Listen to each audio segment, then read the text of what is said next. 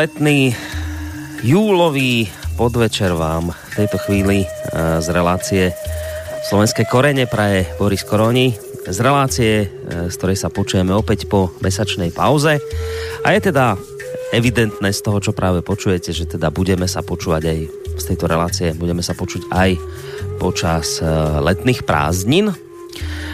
Skôr ako vám priblížim tú dnešnú tému, dnešného večera a privítam samozrejme pravidelného hostia relácie. Dovolte mi pár myšlienok na úvod, ktoré nás, myslím, aj tak trošku e, priblížia k tej našej dnešnej téme. Ako ste si možno niektorí z vás všimli, najmä tí z vás, ktorí povedzme, že pravidelne počúvate reláciu Slovenské korene, už sme si tu v tejto relácii dlhšiu dobu necitovali e, z diela žiadného z našich diateľov, hoci teda v minulosti sme tak často robievali. A tak som si povedal, že tento restík malý tak trošku dnes napravím a rád by som vám zacitoval v úvode tej dnešnej relácie aspoň niekoľko myšlienok e, z rozsiahlejšieho diela kohože iného, ako samozrejme Ľudovíta Štúra ktorý takto písal o spolkoch miernosti. Takže ak dovolíte, len niekoľko citácií z jeho rozsiahlejšieho diela. Takýto výstupok u nášho národa na pospol rozšírený a na jeho duchovnej i telesnej záhube pracujúci je pijanstvo, ožralstvo a menovite pitie pálenky. Rozprasilo sa pitie tohto hnusného nápoja medzi našim obecným ľudom tak, že je mu odaný každý vek, oboje pohlavie, že sa s ním každá práca začína i dokonáva, každý úhovor zaviera, každý host víta a vyprevádza, každá slávnosť, domáca i verejná odbavuje, pie jeho starý, pie jeho muž, pie jeho mládenec, okusuje chlapec, cucle všatké dieťa, pije ho slobodný, slope ženatý, pije muž, poťahuje žena. S ním sa začína práca raňajšia, s ním sa končí večerajšia, pripíja sa k sniedaniu, zapíja k obedu, upíja golovrantu, napíja k večeri, s ním sa ide na pole do humna, do hory, s ním sa víta novorodenec, s ním sa mu pri krste slávnosť vykonáva, s ním sa mladému zaťovi a neveste zdravká, s ním sa odomrelý zahrabáva, Pálenka vábi ľudí krdľom na jarmoky, na trhy a stade ich domoviak slepý vedie slepého. S ňou sa vystrájajú krsty, dokonávky, sobáše, kary, pri nej sa volia desiatnici, richtári, notári. S ňou sa predávajú voly, kupujú kone, čarujú ovce, zeme. S ňou sa vítá hostí kmotor, dever, sváko, ujec, stríc, brat, kmotra, tetka, striná, sestra, sused, dobrý známy. V nedeľu a vo sviatok plno opilého ľudu po krčme, po dedine pijú skoro všetci, skoro všade, skoro vždy. Čo? Vodu? Nie, ale pálenku. Tak, ako vodu. Všade ju vidíš, kam sa obzrieš. Všade ťa našimi krajmi, kadia ideš, jak strašidlo sprevádza, smutnejšie a bolesnejšie ešte o to, že je to náš ľud, čo sa takto opustil, takto na seba, na svoju česť, na Boha zabudol a do takéhoto hovectva pre svoj hrtan, pre svoju hnusnú telesnú žiadosť a stadial nasledujúcej biedy sám dobrovoľne zamoril. Keby sme všetko to nešťastie, tú biedu a hrúzu, čo už pálenka v pokolení ľudskom a menovite aj v našom národe spravila a ustavične nepretržene ešte robí, dovedna zobrali a vypočítali, poznali by sme, že ona horšie od hodziakého moru zúrila viacej, ako ktorákoľvek morová rana nám zaškodila. Proti moru sa modlíme, o jeho odvrátenie Bohom prosíme, ale túto skazu sami na seba dobrovoľne priťahujeme. Pálenka hubí i na skrz privádza jednotlivcov, rodiny, obce, celé pokolenia hubí ich duchovne a aj telesne. Toľko vážený, uh, aspoň pár myšlienok z rozsiahlejšieho štúrovho spisu o spolkoch miernosti. Prečo toto vlastne všetko spomínam v úvode dnešnej relácie? Prečo práve toto jeho dielo z mnohých som si vybral akoby taký úvod do dnešnej relácie? Nuž, ako iste viete, Ľudový Štúr, ale samozrejme nie len on, intenzívne bojoval okrem iného aj proti rozmáhajúcemu sa alkoholizmu Slovákov, tým, že podporoval zakladanie spolkov miernosti, teda akýchsi ustanovizní, dalo by sa povedať, ktoré mali za úlohu zbavovať ľudí závislosti od pijanstva. Prečo to vlastne Štú robil? No už celkom trefne to vyjadril v inom, dieli, v inom diele, kde leží naša bieda, kde uvádza okrem iného toto. Hlavný zlý následok, z ktorého potom druhé vytekajú, je ten, že takýto národ sám u seba a pred sebou do nevážnosti padne a v tomto stave sám seba opustí. Tu už potom otvoria sa vráta každej podlosti a nepleche. Národ takýto rovná sa telu, na ktoré každá hnusná chrobač lezie a ho štípe a cícia. Teda inými slovami, vážení poslucháči, inými slovami už sám Štúr si uvedomoval, že len národ zdravý, a to teda nie len po, po duchovnej, ale aj po fyzickej stránke, ktorý nepodlieha nejakým závislostiam, chorobám a niečomu podobnému z toho vyplývajúcemu, len národ zdravý môže sám seba pozdvihnúť. Nuža, my sa práve v tej dnešnej časti relácie Slovenské korene v rámci rozsiahlejšieho cyklu Slováci Slovensko svet budeme venovať nielen bezpečnosti, ale práve zdraviu národa ako základných podmienok umožňujúcich plnohodnotný ľudský, dôstojný a úspešný život jednotlivca, ale aj celého spoločenstva samozrejme. Na Skyblinke, ak všetko funguje a technika nás nesklamala, tak na Skyblinke my sme už v tejto chvíli mali mať hlavného protagonistu tejto relácie, akademického maliara Viliama Hornáčka, predsedu Združení slovenskej inteligencie Korene a Slovakia Plus. Uvidíme, či sa počujeme. Dobrý podvečer. Dobrý podvečer prajem, áno, počujeme sa. No, výborne, takže zatiaľ nám to nám to spojenie funguje. Uvidím, či nám to nebude sekať. Ak bude náhodou nejaké budú výpadky, tak by som potom zložil pán Hornáček a znova vám zavolám a potom to bude v poriadku. Ale uvidíme, uvidíme, ako to pôjde. V každom prípade dobrý večer vám, dobrý večer samozrejme poslucháčom, ktorí si opäť našli čas eh, na reláciu Slovenskej korene. Verím, že teda sa do priebehu tejto relácie zapojíte aj vy vašimi otázkami. Na úvod technické záležitosti, ak budete mať chuť niečo sa opýtať, alebo teda vyjadriť názor, či už súhlasný, nesúhlasný, akýkoľvek, môžete tak urobiť na maili studiozavinačslobodnyvysielac.sk Môžete nám aj telefonovať do relácie na číslo 048 381 0101 alebo môžete písať cez našu internetovú stránku. Keď si kliknete na to zelené tlačítko otázka do štúdia. Tak toľko z mojej strany na úvod dnešnej relácie. A No my by sme, pán Hornáček, skôr ako sa dostaneme k samotnej téme, asi zase raz poviem, nemali os, nič ostať dlžný tej našej tradícii a začať tým, čím vždy, a síce kalendáriom, teda nejakými tými udalosťami, ktoré sa viažú k 4. júlu, ale teda nie 2017, ale samozrejme z rokov minulých. Tak, tak čo ste objavili v kalendári tentokrát? No, objavil, objavil samozrejme, ale najprv by som sa predsa len vyjadril tieto témy, ktorá je veľmi závažná mm. a mám čo k nej povedať. No, to známe na zdravie, často býva toľko razy povedané, že to už nie je na zdravie, ale na chorobu, ako hovorili hrochodskí cigáni, mm. keď sme s nimi neraz do rána teda aj popíjali, ale najmä hrali a tie pesničky sa učili od nich, tak si to pamätám. A chcel by som povedať niečo aj k tým dejinám toho alkoholizmu u nás, aby sme si nemysleli, že slovenský národ bol akýsi nadaný na to špeciálne, aby sa teda opíjal. Takže bol taký zákon, bola to šlachtická výsada, volalo sa to šenk pálenečný. Keď e, prebytky z nepredaných ovocí na teda vôbec produktov, ktoré nemohli títo páni zo svojich veľkostatkov predať, tak sa vypalovali a podaní museli kupovať a piť v tých krčmách tieto, tieto tieto produkty, to znamená, že teda alkohol. Takže si treba povedať, že tento zlý príklad a dokonca donúcovanie e, mnohých teda zviedlo na tú zlú a, a nebezpečnú a škodlivú cestu. Škodia sú predovšetkým samozrejme zdraviu a nie len teda telesnému, ale žiaľ aj morálnemu a teda mravnému zdraviu. Ale, ako sa hovorí, na zdravie môže byť, ono sa hovorí, že všetkého s mierou a múdrosť znamená vlastne poznanie miery, takže ak si ten človek, ak je zdravý, ako povedal pán pán doktor, teda pán doktor Rušovský, ktorý je hepatolog, mi povedal, ak máte zdravú pečieň, to znamená, že môžete si dať aj na večer, povedzme, deci, dva deci vína červeného, ale ak máte zdravú pečienku. Čiže ono je to spojené. Takže ničoho sa netreba celkom odriekať, myslím teda aj z týchto vecí, ktoré sú, ako sa vraví, pre ľudí, ale treba poznať veľmi dobre mieru a spôsoby a kultúrne sa k tomu správať. A poďme teda k tomu našemu, našemu kalendáriu, ktoré je už tradičným. Čo sa teda 4. júla odohralo v našich dejinách, alebo v dejinách, ktoré majú súvis s nami. V roku 907 je to veľmi známy a významný dátum, dokonca by som to nazval osudový zlom, ktorého 1110. výročie prežívame práve teraz, je bitka pri Bratislave.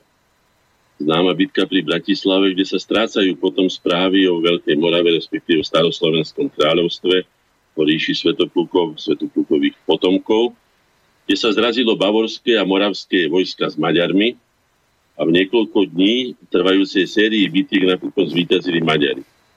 V súvislosti s bitkami v Salzburských análoch objavila sa aj prvá písomná zvienka o Bratislave, zápis Brezalau Purk. Uh, popri Nitre, Morave a Devíne to bol štvrtý názov slovenský, ktorý sa zachoval teda z našich, našich eh, krajín slovenských. A tomuto by som povedal, že treba, aké poučenie z tohto vyplýva. Čo sa stalo? V 906 roku, teda rok predtým, zomrel Mojmír II. Posledný teda z tej potom, potomok dynastie Mojmírovskej, Svetoplukov syn. No a už predtým boli spory medzi Svetoplukom II. a Mojmírom II. Do toho bola svet Mojmírova, to znamená, že bolo celkom jasné, že tá naša staroslovenská ríša bola oslabená dostatočne na to, aby tí, čo okolo, ako tí vlci okolo Košiara pobehovali, hľadali si spôsob, kde sa priživiť, kde čo ukradnúť, kde čo podrezať, tak to využili. Takže na tomto sa treba použiť, poučiť, pretože aj dnes mnohé, mnohé veci by pripomínali mnohom rozklad štátnosti, ktorú momentálne prežíva. Hmm. Neviem, ale ma bolo by zodpovedné, keby naši predstavitelia povedali slovenskému národu, čo nám tu vlastne ešte patrí. Vieme, o čo sa tu hrá, hrá sa tu o slovenskú zem, hrá sa tu o slovenskú vodu, slovenské nebo už neviem, ale keď sa pozriete mnohí, pozrite sa aj vy, ja sa pozriem túto nadraču, kde bývam, na nebo to je počiarané e, a nielen e, dopravnými lietadlami, ale aj ťažkými džambami, takže neviem, čo sa tu všetko deje, či vlastne nám patrí, lebo sa hovorilo, že vzduch naše more, tak neviem, či už aj to nám patrí, tak bolo by treba sa k tomuto vyjadriť zodpovedne, ale nikto sa k tomu, ako sa vraví, nemá. No tak viete, že sa v Bratislave pripomína skoro každý rok obliehanie Bratislavy a bombardovanie, respektíve ostreľovanie delostrelectvom Napoleonovým v roku, roku 1809, e, ak sa nemýlim keď bol zároveň vyhodený e, Devín aj, aj Pajštón. Tak to si tu pripomíname, neviem z akých dôvodov, ale toho roku som nezaznamenal, že by si niekto pripomenul bitku pri Bratislave, aby, že by z toho vyvodilo, by som povedal, rozumné dôsledky, respektíve poučenia, aby sme, tak ako sme vtedy prišli o štát, neprišli o tento štát znova. Tak to len taká poznámka. Hm. No. Potom, čo je tu ďalej? V roku 1000, 321 uhorský král Karol Robert, Karol I. Robert, daroval Komesovi Julovi a jeho bratovi Ondrejovi bane na striebrovku kanci spolu s milovým právom a právom podania slobodného trhu. No, zaujímavé na tom je to, že práve v tomto istom roku, v marci 1321, zomrel Matúš Šák. Sa hovorilo teda, ovládal väčšinu Slovenska, to znamená, že po jeho smrti, viem, že potom Karol Robert obliehal jeho, jeho hra, teda Trenčín, a dobil ho až niekedy v októbri až až u jeseni. No ale už sa delili majetky, už sa rozdávalo ďalším novým pánom, zase sa len rozdávalo tak, že jedni kopali to striebro dolu a druhí sa potom s ním, s ním bačovali, ako sa hovorí, hore. Aj to by sme sa mali poučiť na tom, že už by sme mali mali zabrániť tomu, aby s našimi hodnotami, ktoré patria do nášho národného dedičstva, skutočne bačovali to na druhý, obohacovali si a žili na náš úkor. 4. júla roku 1453 uhorský kráľ Ladislav V vyrúbil kráľovským mestám mimoriadnu daň určenú na financovanie boja proti bratríkom.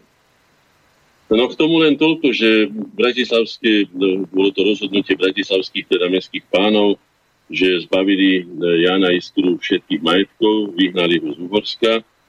No ale čas jeho vojakov sa pridala k bratríkom a potom spolu plundrovali, ako sa vraví ľudovo, Slovensko, najmä teda tam, kde bolo niečo bohatšie, ale aj chudákov si nakoniec, keď nemali čo jesť, tak obrali každého. Kláštory samozrejme zmizlo, spálilo sa z archívov, ktoré nám dnes chýbajú.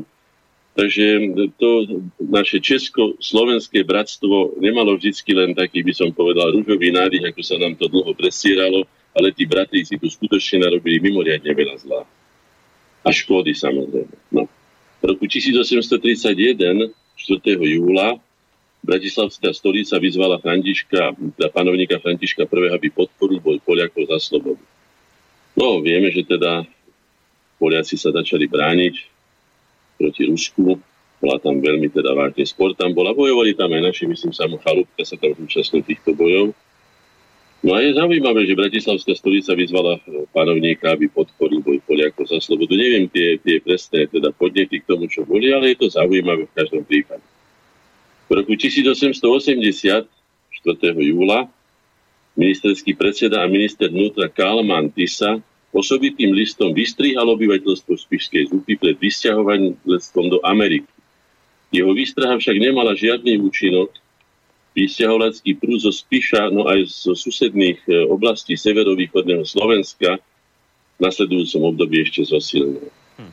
Už tak toto je fenomén veľmi, veľmi zaujímavý a pre nás skoro až osudový, keď vieme, že e, vlastne z počtu obyvateľov alebo počtu obyvateľov máme po, po Íroch najväčšie vysťahovalectvo zo všetkých národov Európy, ale no, samozrejme neopúšťali svoju vlast, pretože by sa im nepáčila, alebo že by si mysleli, že Amerika je krajšia, alebo iné štáty.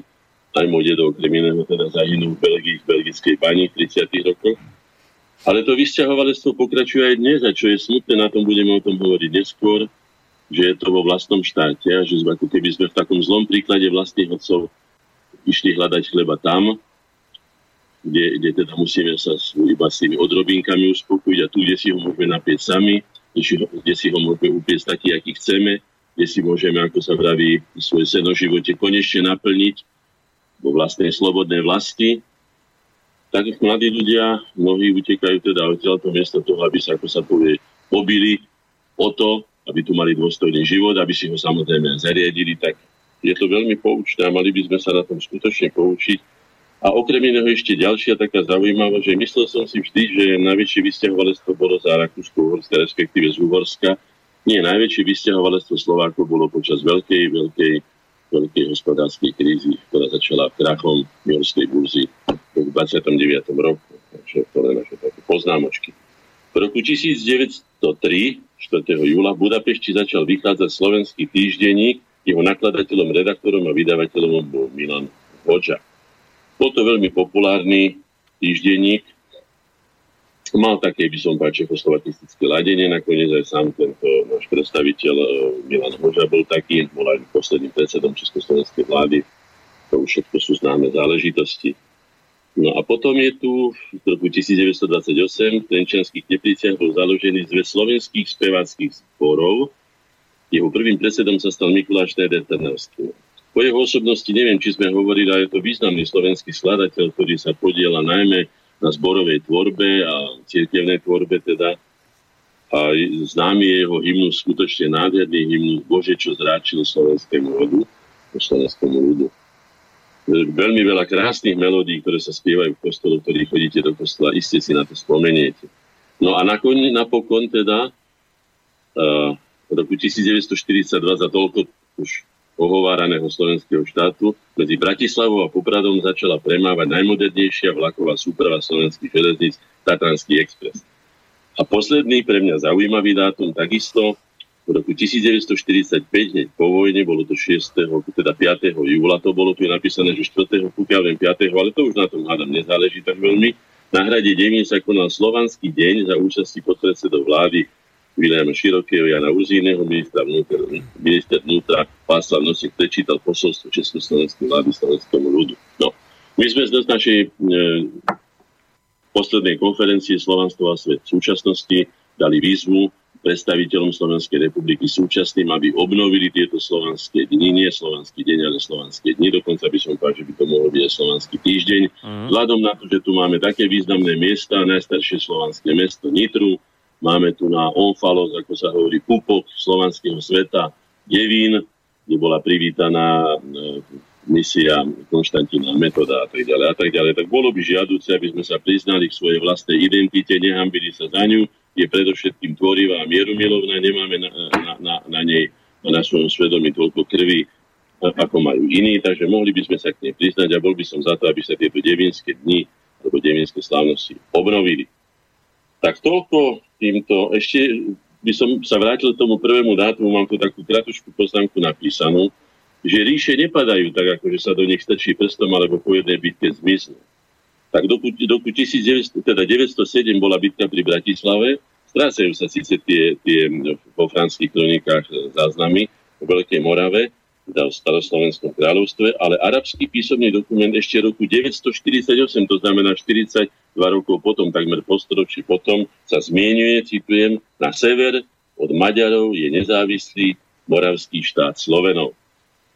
No, takže keby sme sa boli spamätali, keby sme boli mali náhradníka za Rastica, alebo za, za Svetokluka, alebo za nejakého múdreho panovníka, možno by sa boli podarili veci zvrátiť, hm. ale tak sme to, ako sa vraví, dobačovali, že sme sa nevedeli dohodnúť medzi sebou a nakoniec výsledkom bola, alebo dôsledkom bola, ako sa vraví, vyše tisícročná poroba, teda v každom prípade nesloboda slovenského národa bez vlastného štátu.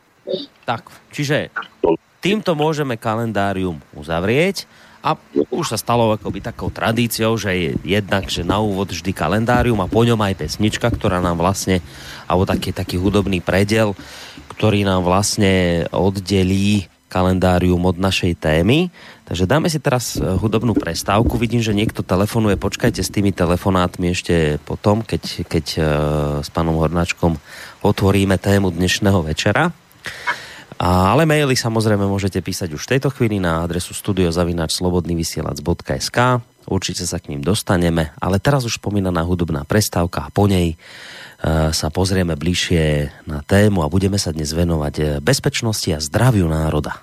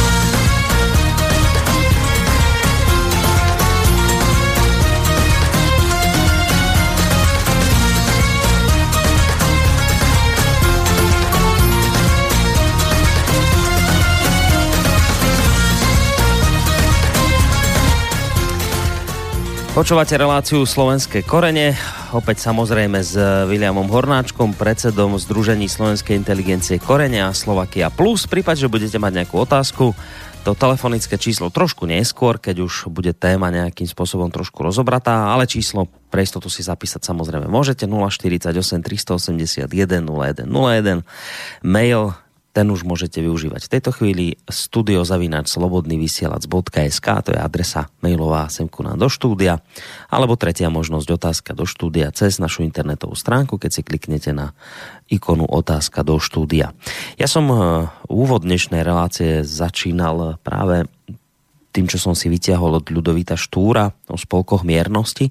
Práve preto, lebo keď vlastne čítate diela Štúrovcov, a nie len Štúrovcov, ale aj ľudí tej doby, oni veľmi často apelujú popri tých samozrejme národných témach, ako boj za jazyk, za reč a, a tak ďalej, za slovenské záujmy, tak oni vo svojich dielach veľmi často sa práve e, obracajú aj k ľuďom s tým, že ich chcú akoby vystriehať pred vecami, ktoré im škodia. A teraz nie len ako po duchovnej stránke, tej vnútornej, ale aj po fyzickej. E, Štúrovci sú tým známi, že veľmi intenzívne bojovali proti, proti tomu pijanstvu, ktoré som tu spomínal v úvode, ale vravím, keď si tie ich diela čítate, tak e, tam veľmi často narazíte na akoby také ich rady pre ľudí, ako sa majú správať, ako majú o seba dbať, že to nie je dôležité len, ja neviem, čítať knihy, ale že sa musia aj trošku aj, aj tak akože po vonkajšej stránke, po fyzickej o seba starať, že sa nemajú zanedbávať a aj v tomto poli, aj na tomto poli štúrovci bojovali, aj tieto veci ľuďom akoby pretláčali do hlav, aby sa to k tým ľuďom nejakým spôsobom dostalo. My sme si dnes, pán Hornáček, eh, dali tému bezpečnosť a zdravie národa. Čo vás konkrétne k tejto téme akoby tak primelo? Prečo práve táto téma? No, poviem aj to, ale dôležité je, že sme si aj minule, myslím, povedali, že to, čo som nedopovedal minule, že by bolo treba aspoň ten chvostík, vždycky nás to trošku naháňa, tak ja by som povedal, že dosť minulej relácie je, aspoň stručne zopakujem, zdroje nášho oprávneného národného sebavedomia, teda v tomto prípade by som povedal slovenské ESA.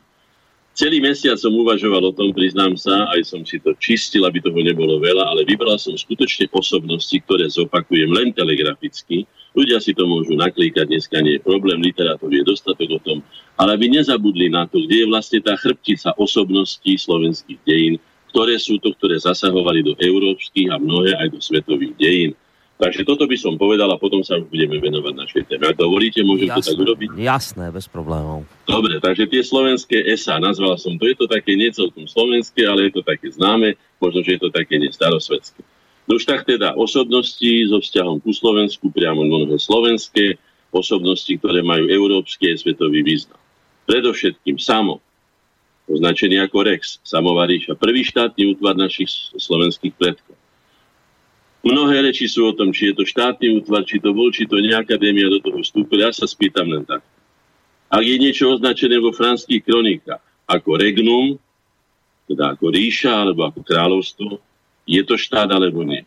Nebudem na to odpovedať, myslím, že logika povie celkom jednoznačne. No, ja hovorím jednoznačne, je to prvý štátny útvar našich slovenských predkov. Druhá osobnosť, Rastis Rastislav, staroslovenský vladár, autor prvej koncepcie národného štátu ako zvrchovaného subjektu, cirkevná provincia, partnerom cisárov a kráľov, najmudrejší vládár, diplomat a zakladateľ, Bazileus, ako sa hovorilo v Byzancii. Svetopluk I, král medzinárodne uznanej ríše s najväčším územným rozsahom, hegemon stredného Dunaja vtedy, hej, najväčší mocenský rozsah. Potom je dlho, dlho ticho, skutočne také osobnosti sa tu nenájde, vieme z objektívnych dôvodov a potom budem čítať zase. Jan Jesenius de Magna Jasen, lekár, pedagóg, politický činiteľ, rektor vo Wittenbergu, rektor Karlovej univerzity, prvá pražská pitva, písal o krvi, písal de sanguine, osip o kostiach a tak ďalej. Ďalšia z osobností renesančných, Vavrinec Benedikt, nedožier, popredný humanistický vzdelanec, pedagogický reformátor, gramatik, matematik, básnik, hudobník, hej, o vnútornej školskej sústave písala, systematičnosť, názornosť a tak ďalej. Ale tam aj hovoril, napomína Slovákov, aby aj oni, tak ako Česi, si vážili svoj vlastný jazyk. Skutočne nezabudol na to, odkiaľ pochádza, kto je, aký je rodom, akú identitu má. Jeho gramatice Bohemice Libri Duo je prvá systematická gramatika českého jazyka. No, Jan Sambuktus z Trnavy, jeden z najväčších európskych humanistov. Ten sa síce veľmi, aspoň nevieme o tom, že by sa hlásil Slovákom, ale Slovákom bol, pochádzal zo slovenského prostredia. Matej Belfunčík, Magnus Decus Hungárie, Magnum Decus Hungárie, polyhistor, vedecký a vysoko oceňovaný bádateľ, pedagóg. Jeho notícia Hungárie nové, to poznáme, to je všetko známe, spolu so Samuelom Mikovínim, Ďalším zo slovenských takých by som povedal európskych osobností, kartograf a staviteľ, vodohospodár európskeho významu, slovenský Da Vinci ho tiež nazývali, hej, no, ochranné hráze, odvodňovanie e, šťavnické tajchy, to dneska obdivované, krásne, myslím, že 4 sa zachovali do dneska.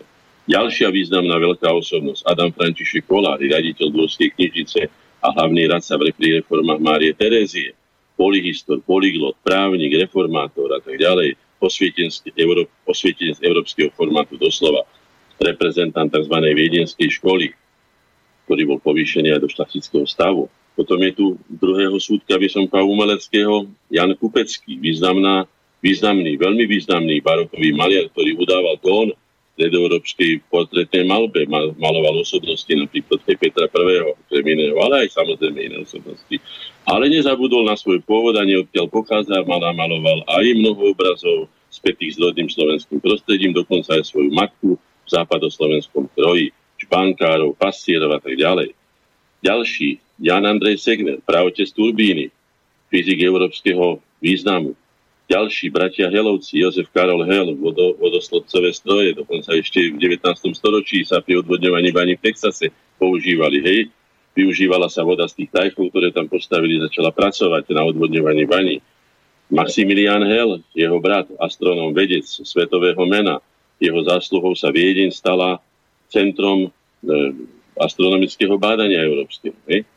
Potom Samuel Tešedík, najrozladenejší osvietenecký národohospodár, významná osobnosť, Gregor Berzevici, Jozef Dekret Matejovie, e, Juraj Fandli, známe sú však jeho diela. E, treba povedať, že táto osvietenská generácia, to mám potvrdené z viacerých zdrojov, bola skutočne na úrovni všetkých ostatných národných osvietenských generácií, či francúzske, alebo nemecké, alebo iné, skutočne veľmi vysoko. Nehovoriac potom, samozrejme, akým sa dostaneme, básnik, doslova Homer, slovenský Homer Jan, Jan Volí. Poďme teda ďalej. Štefan ani Jan Jedlík patril k najuznávanejším vynálezcom, najvýznamnejším a technikom v 19. storočí. Mal takú slovenskú vlastnosť alebo slovanskú, že nebol veľmi praktický, teda praktický v tom, že by si dal patentovať tie svoje vynálezy, na ktorých bohatli iní. On to len vymýšľa, že len teda vymýšľal to, čo je podstata, no ale nemal tú praktickosť, tak podobne ako Nikola Tesla, ale za to pán, pán e, tento pán, e, Edison, ten si dal patentovať všetko, aj kýchnutie možno. No.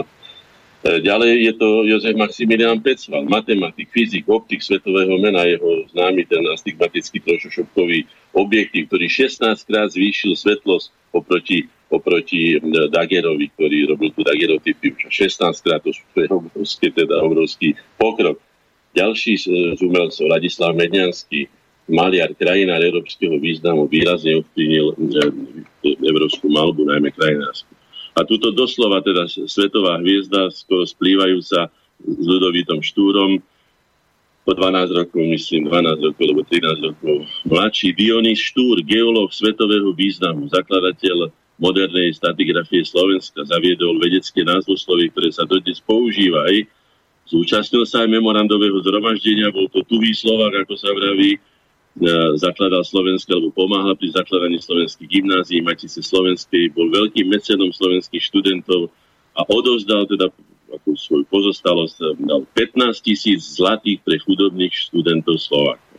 Doslova príkladná osobnosť, ktorá by som povedal je tak trošku v tieni Ludovíta Štúra. Obidvaja sú rovnako veľkí, každý v inej podobe, treba si ich obidvu veľmi vážiť.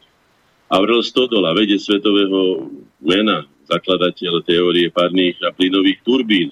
Veľmi významne, alebo teda veľmi lichotivo sa o ňom vyjadril sám teda Albert Einstein. No, potom je tu Jozef Murgáš, svetoznámy príkupník radiotechniky, radiotelegrafie, autor desiatok patentov, všestranný, technický a umelecký nadaný. Dionys Ilkovič, fyzik svetového významu, polarografii, jeho šéf, teda jeho, jeho oddelenia, pán Hejerovský, dostal Nobelovú cenu a každý hovoril, že on keďže sa dávali Nobelové ceny aj dve, aj tri za tú istú vec, teda tímové, pretože vedecká práca mnohoraz je tímová. Známa je Dionýzova, teda Ilkovičová rovnica, ktorá dodneska zdobí všetky e, fyzik, teda knihy fyziky, no, čo sa týkajú polarografie. A nezabudnime ani na pána Jozefa Čabelku, ktorý už siaha do našich čiast, teda, ktorý vytvoril z nášho, nášho e, zvárackého ústavu, Bratislavského zvárackého ústavu, svetoznámu ustanovizeň, čírnu, kde sa chodili skutočne riešiť problémy, ktoré nevedeli vyriešiť inde. A teraz ešte, tak som pozbieral po tých dejinách také, také by som povedal, hviezdy prvej veľkosti ako majster Pavol Zlevoč, autor najvyššieho oltára eh, gotického alebo neskoro gotického v Európe alebo v Strednej Európe. Nádherné môžem ako výtvarník povedať skutočne priam živé sochy, ktoré dokázal tento majster, o ktorom nevieme ani ako sa volá druhým menom, ani kde je pochovaný, ani čo všetko vieme, že Levoča vyhorela pravdepodobne, tam sa, tam sa stratili dokumenty. Potom tie významné javy, Slovenská grafická škola, som hovoril Koloman Sokol, zároveň zakladateľ Národnej školy mexickej grafiky, Slovenská spevačská škola, sme hovorili pani Popová a tak ďalej. Potom Kovačickí ľudoví maliari, Štefan Sivaň, jedna unikátna osobnosť ľudového rezbárstva ale povedzme si aj slovenskí kozmonauti. Taký, taký málopočetný národ má troch kozmonautov, nie, hej, ktorí majú, sú spätí so Slovenskom. Po otcovi Remek, e, po predkoch svojich e, pán Černian, no a Bela teda je Slovak. No, tri, tri, troch kozmonautov. Potom osobnosti takého rangu ako generál Milan Rastislav Štefáni, ja osobne ho nesmierne vysoko cením. Ten urobil sám, opustený, dalo by sa povedať, bez akýchkoľvek druhov, toľko ako niekedy celá generácia slovenskej inteligencie. Ďalej Štefan Boleslav Roman, Alexander Dubček, Martin Benka, Eugen Súchoň, Peter Dvorský, Lucia Popová a v, povedzme v tej oblasti športu Ondrik Nepela, môj spolužiak, ako som to už hovoril, Jano Popluhár, svetová jedenáctka, nenahraditeľný, alebo by som povedal obdivuhodný teda obranca nesmierne čestný chlap. Radosť bola pozerať, keď on hral skutočne, keď ja tú lobdu vybral. Zažil som to osobne. Nikdy nekopal nikoho, nikdy sa nesácal, nikdy sa nepredvádzal. Vlado Zurila. No a zo súčasných športovcov, aby som teda to už ďalej nenaťahil, toho skutočne veľa. Napríklad Matej Todt a svetová extra trieda Peter Sagan, ktorý nám robí skutočne dobré meno a vždy s tou slovenskou zástavou alebo slovenskou vlajkou nás prezentuje, myslím, že už len toľko, čo som prečítal, stojí za to, aby sme si povedali, že že máme byť na čo oprávnení v tejto oblasti. Hovoril som o tom Evereste, spomínam, ale pripomeniem presne, teda predsa len tú jednu vec, že z tej trojice e, Becík, Jaško a Just, ktorí zahynuli tam pri zostupe, tak ten, ten Jozef Just, e, toto vyberem, lebo to skutočne stojí za to, hej, je to, je to naj, najťažší, najťažší e, výstup, ktorý vôbec zaznamenali v Horolesi alebo ho uznali. Hovoria, že jeden strop, ale mnohí hovoria, že to je najťažší výstup, ktorý, ktorý zaznamenali na to najťažšou cestou. Zaplatil za ňu životom, aby mohol vyniesť slovenskú zastavku, slovenskú lajku na najvyšší vrch sveta. Tak toľko k tým eh, by som povedal, aby sme sa trošku napojili takou prirodzeným sebavedomím, pretože možno sme si už o tom hovorili, ale pripomeniem aj to, že to sebavedomie, keď rozdelíme, tak sebavedomie má aj améba, lebo má sebavedomie, keď na ňu zasvietite, lebo sa jej dotknete teplom, či tak ona sa stiahne alebo sa rozťahne. Ale sebavedomie spoločne znamená aj seba skúmanie, seba kritiku, seba poznanie, seba určenie, seba dôveru, seba istotu, seba úctu, seba prezentáciu, o tom sme hovorili, o tej štátnej a tak ďalej. A tak ďalej. Mm. Iba živý tvor podľa úrovne, ktorú dosiahol, si dokáže nielen uvedomovať sám seba, ale aj hodnotiť vlastné postavenie v systéme a dokonca aj plánovať svoj ďalší rozvoj a budúcnosť. A tu sa dostávame k tomu, čo je vlastne podstatou toho, o čom budeme hovoriť. Každý človek má v systéme, v ktorom žijeme, teda v systéme života a sveta, nie že každý človek, ale všetko má svoje, nielen miesto, ale aj svoju úlohu. A bolo by treba sa vrátiť k prírodzenosti, pretože ako tak sledujem aj súčasne svet a také tie, neviem ako to nazvať, ale také tie až filozofie, alebo také snahy vyvrátiť človeka z jeho pôvodných koreňov, z jeho pôvodných prameňov, z jeho pôvodných základov, na ktorých rástol, vyvíjal sa milióny rokov tak bolo by sa treba vrátiť tej prírodzenosti, to sme si už tiež viackrát povedali, čiže k tomu systému. A spýtať sa, čo je pre ten život nevyhnutný. Pretože viete, že dnes si môžeme dovoliť, môžeme si kúpiť, ja neviem čo všetko, a možno, že aj lietadlovú loď, neviem čo všetko sa dá kúpiť. Ale pre život sú nevyhnutné také základné, zdalo by sa povedať, že banálne jednoduché veci a mali by sme sa tejto prírodzenosti vrátiť. A to je čistá voda, kde u nás. Čistý, nezasmogovaný vzduch, kde sa ho nadýchať. Zdravé a prírodzené potraviny zo zdravé a nekontaminované pôde, kde je u nás to všetko Takže aby sme vedeli, čo všetko sme stratili, alebo čo všetko strácame, čo všetko ničíme na to, aby sme mohli mať síce bohatý stôl, ale prázdny na tú podstatu, ktorou je zdravý vzduch, čistá voda, zdravé potraviny, zdravé prostredie a tak ďalej. A k tomu patrí ešte aj niečo iné, a to je podstatné pre ľudí, ktorí majú ten kultúrny rozmer, a to je aj to, že sa spýtať, lebo sa hovorí, kto sme, kam kráčame, to všetko si musíme my zodpovedať, lebo mali by sme si zodpovedať. A tam potom sa dostávame k téme identity a tá identita hovorí, že patríme k niekomu alebo k niečomu. Pamätám si na Hornička v tých hovoroch, keď povedal, že mám rád ľudí, ktorí sú od neho. Ja sa spýtam aj inak, by som to povedal, že ako by ste si vážili človeka, ktorého sa spýtate, že a ty si vlastne kto? A on vlastne ani nevie, a keď aj povie, že, že no, tak mám také občianstvo, alebo som, a k tomu ma tak napadla taká záležitosť, že keď ja, akože je to dnes možné, sa presťahujem do Čínskej ľudovej republiky, či sa stanem Číňan. Lebo či zostanem Slovák. Alebo keď sa presťahujem do Indie, či sa stanem Indom. No, nebol som tam teda osobne, ale obávam sa, že asi nie. Že ak preložíte vrabca do, do kukučieho hniezda alebo do, do škovrančieho hniezda, že sa z neho nestane škovránov, alebo ja neviem čo. Že sú tu hlbšie zákonitosti, než my si myslíme, alebo nie sú nejaké politické tendencie alebo ideologické tendencie nás vykoreniť, pretože je pochopiteľné, že ľudia, ktorí nie sú uchytení, ukorenení v istej kultúre, ktorá má nejaké skúsenosti, má nejaké, nejaké zásady, má nejaké kultúrne hodnoty, s tým človekom sa nedá len tak mávať ako s nejakou vreckou vo vetre, alebo, alebo skladka je to človek, ktorým sa nedá manipulovať.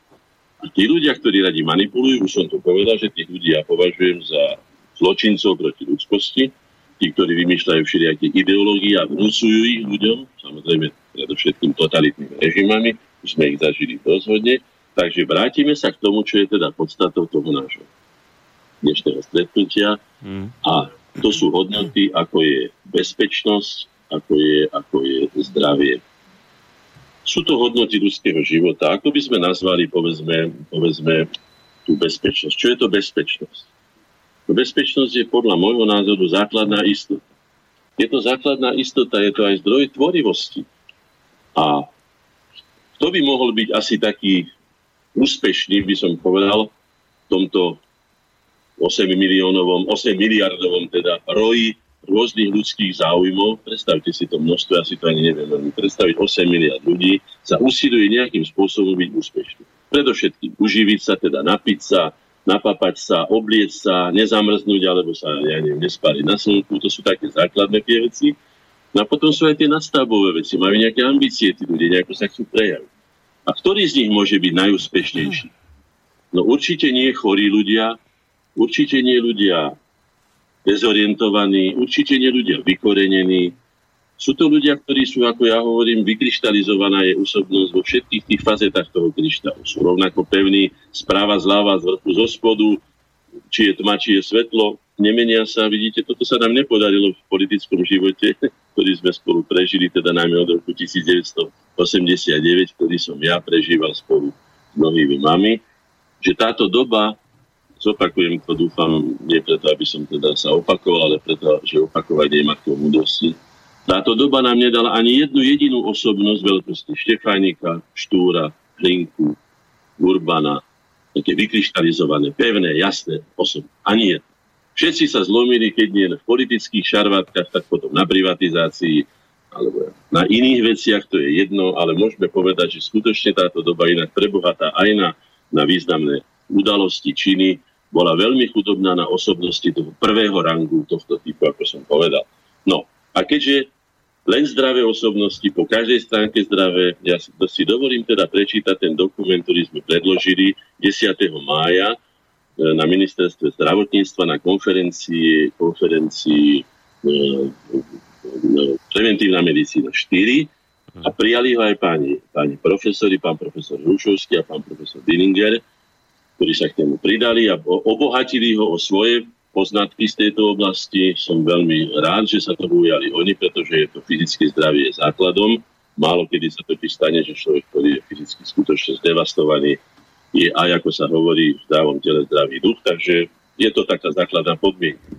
Už teda hľadali sme prierezovú tému, ako zobudiť slovenskú spoločnosť, ktorú považujeme za demotivovanú a značne aj demoralizovanú mnohými vecami, mnohoraz aj oprávnene, ale predsa len povedané slovami štúra, kto sa sám neopúšťa, nebýva opustený. Takisto ani my sme sa nechceli opustiť a hľadáme isté východisko a preto sme vytvorili dokument, ktorý sa nazýva za zdravé Slovensko. Je to iniciatíva zodpovednosti a nádej. Môžem ho prečítať? Nie, jasné. Aj dokonca musíte, no. Tam citujem. Stále sa zhoršujúci stav zdravia a celkový pokles úrovne životaschopnosti súčasnej populácie Slovenskej republiky, prejavujúci sa jej starnutím a hrozbou vymierania, čo objektívne potvrdzujú vedecké dôkazy, klinické skúsenosti a štatistické údaje, nás nutí konštatovať, že prežívame krízový stav ohrozenia našich základných životných záujmov, ktorý si vyžaduje neodkladné zásadné systémové zmeny. Tomto zmysle naliehavo vyzývame štátne orgány a inštitúcie Slovenskej republiky, všetky vedecké pracoviska, morálne a odborné autority zo všetkých oblastí nášho národoštátneho života ako mienkotvorné osobnosti, aby všetky svoje síly, schopnosti a celý svoj tvorivý potenciál sústredili a zamerali na vytvorenie národného programu obnovy zdravia a novej motivácie rozvoja slovenskej spoločnosti ako strategickej doktríny záväznej pre všetky subjekty pôsobiace v našom štáte a uplatnili svoj spoločenský vplyv na jej presadzovanie do života. Hlavnou úlohou je zastaviť súčasné negatívne trendy a navrhnúť riešenia na ozdravenie pôvodných prírodzených zdrojov našej tradičnej vitality. Cieľom je vytvoriť predpoklady a podmienky na prijatie zásadných systémových opatrení zabezpečujúcich nás zdravý vývoj a perspektívnu budúcnosť. Dejiny ľudstva dokazujú, že tzv. konzumný životný štýl duchu biblického po nás potopa, založený na sebeckom požitkárskom parazitovaní a bezohľadnom ničení zdrojov, sa neosvedčil a každú civilizáciu doviedol k úpadku, rozkladu a zájmu. Antická kultúrna skúsenosť zakladateľov európskej civilizácie nám však ponúka aj nepomerne hodnotnejší a perspektívnejší vzor vyjadrený heslom mens sana in corpore. V zdravom tele, zdravý duch. Záleží na našom slobodnom a verme, že aj zodpovednom, správnom a múdrom rozhodnutí, aký spôsob života uprednostníme. V takýchto osudových situáciách, keď rozhodujeme nielen o sebe, ale aj o budúcnosti našich detí a celého národa, kľúčovú a neraz určujúcu úlohu zohráva stav morálneho zdravia spoločenstva reprezentovaný jeho hierarchiou hodnot. Ako základné a nevyhnutné podmienky úspešnosti celého ozdravného procesu a zároveň celospoločenské priority navrhujeme.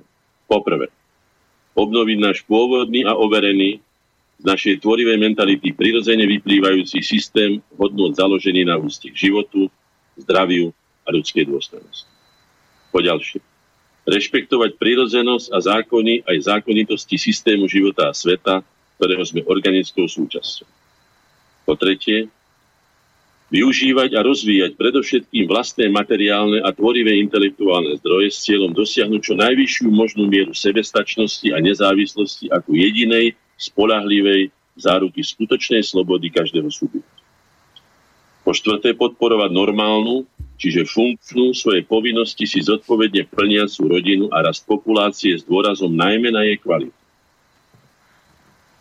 Po piaté, považovať výchovu detí ako prípravu na život, formovanie ich osobnosti a všestranný harmonický rast a rozvoj za najdôležitejšiu činnosť a povinnosť dospelých s rozhodujúcim významom pre budúcnosť spoločnosti.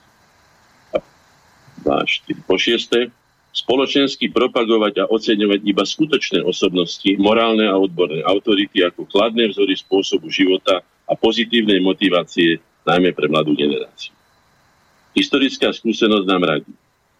Múdry svoje zdravie, výživu, výchovu a bezpečnosť nezveruje cudzím, nepreberá cudzorodé ideológie a koncepcie, nepredáva vlastnú zem a jej zdroje, nevyháňa svoje deti, svoj najvzácnejší rozvojový potenciál, slúžiť cudzím, keď doma, po stáročiach zápasov v konečne už slobodnej vlasti je práca ako na kostole a uvedomuje si, že každá závislosť, či dokonca odkázanosť vždy znamená aj stratu slobody a neraz aj dôstojnosť. Pamätajme na to pri každom svojom našom rozhodnutí. Pretože celospoločenské zdravie je výsostne komplexný jav, vyžaduje si zásadné riešenia a systémové opatrenia.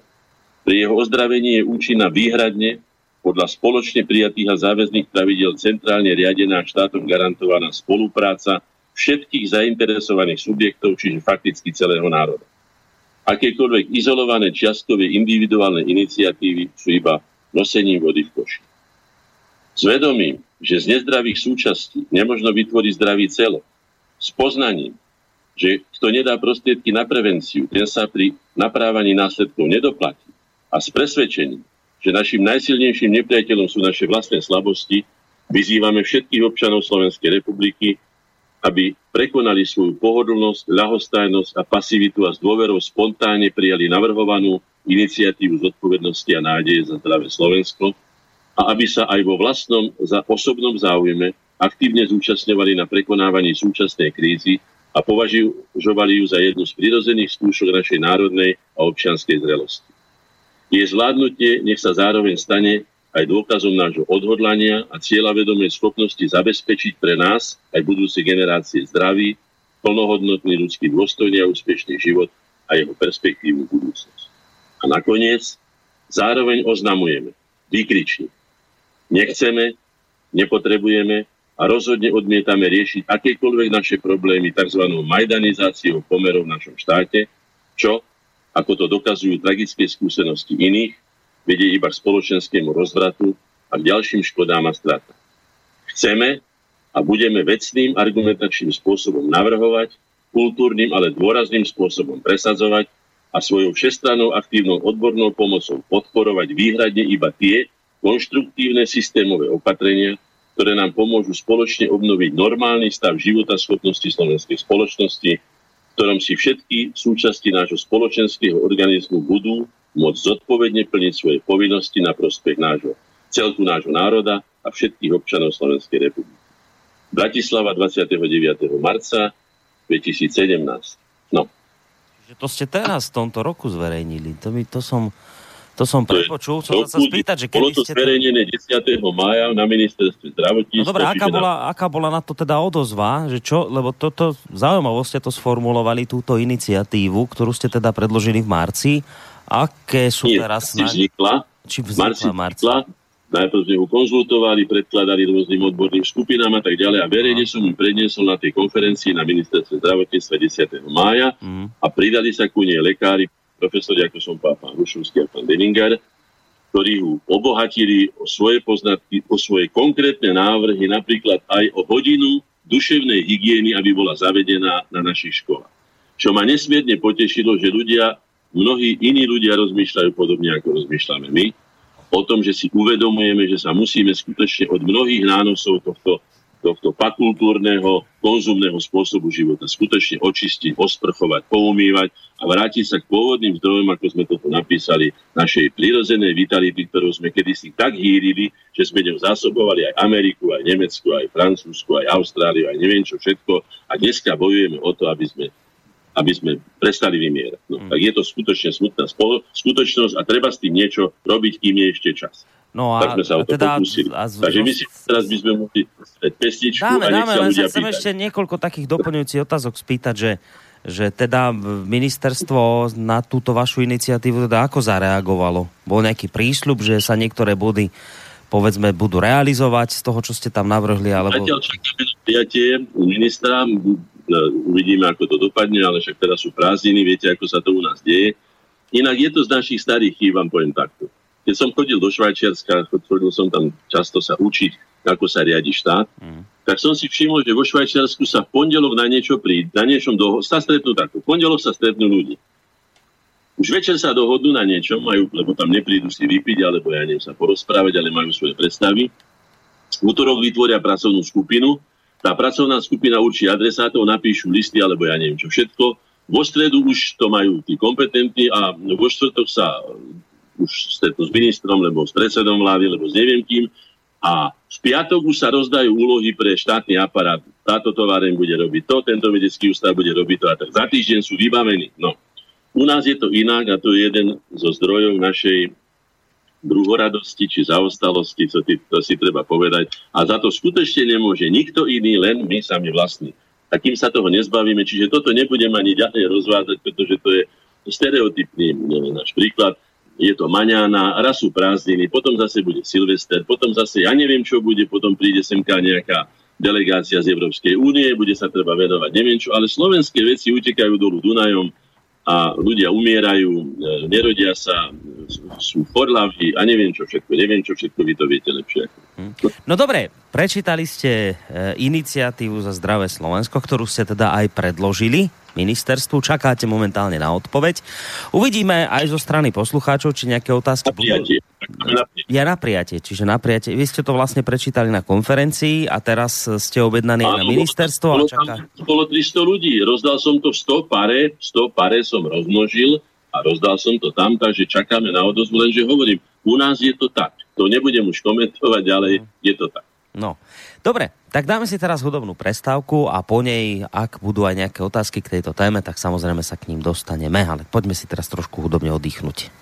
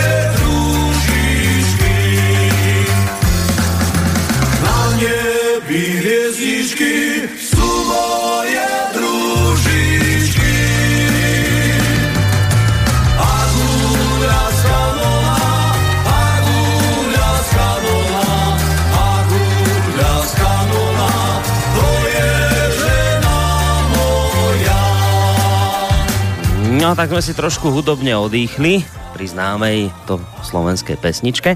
No a myslím, že v tejto chvíli uh, som naznačil, že teda by sme už išli aj na poslucháčske otázky. No a v tejto chvíli by sme mali mať uh, prvého poslucháča na telefónnej linke. Uvidíme, či tam je niekto. Dobrý večer, počujeme sa.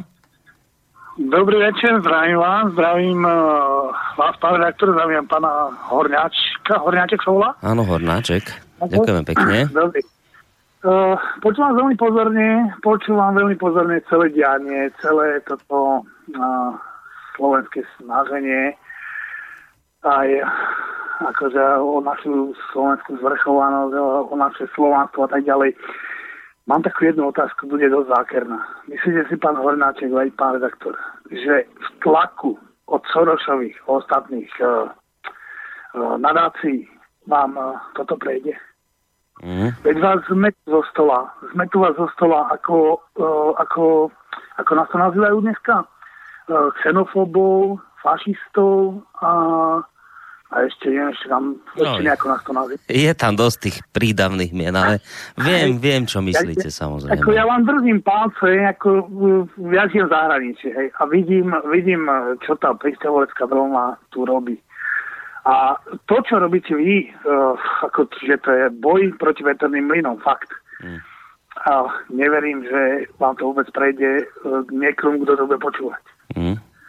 Sme tu zo stola. Uh, rád by som bol, keby to prišlo vôbec do vlády, aby sa tým vôbec niekto sa zapodievať a tak ďalej, ale neverím tomu. Neverím ale držím palce. No ďakujeme v každom prípade za tento telefonát, aj keď teda nebol nejak extra pozitívny, ale...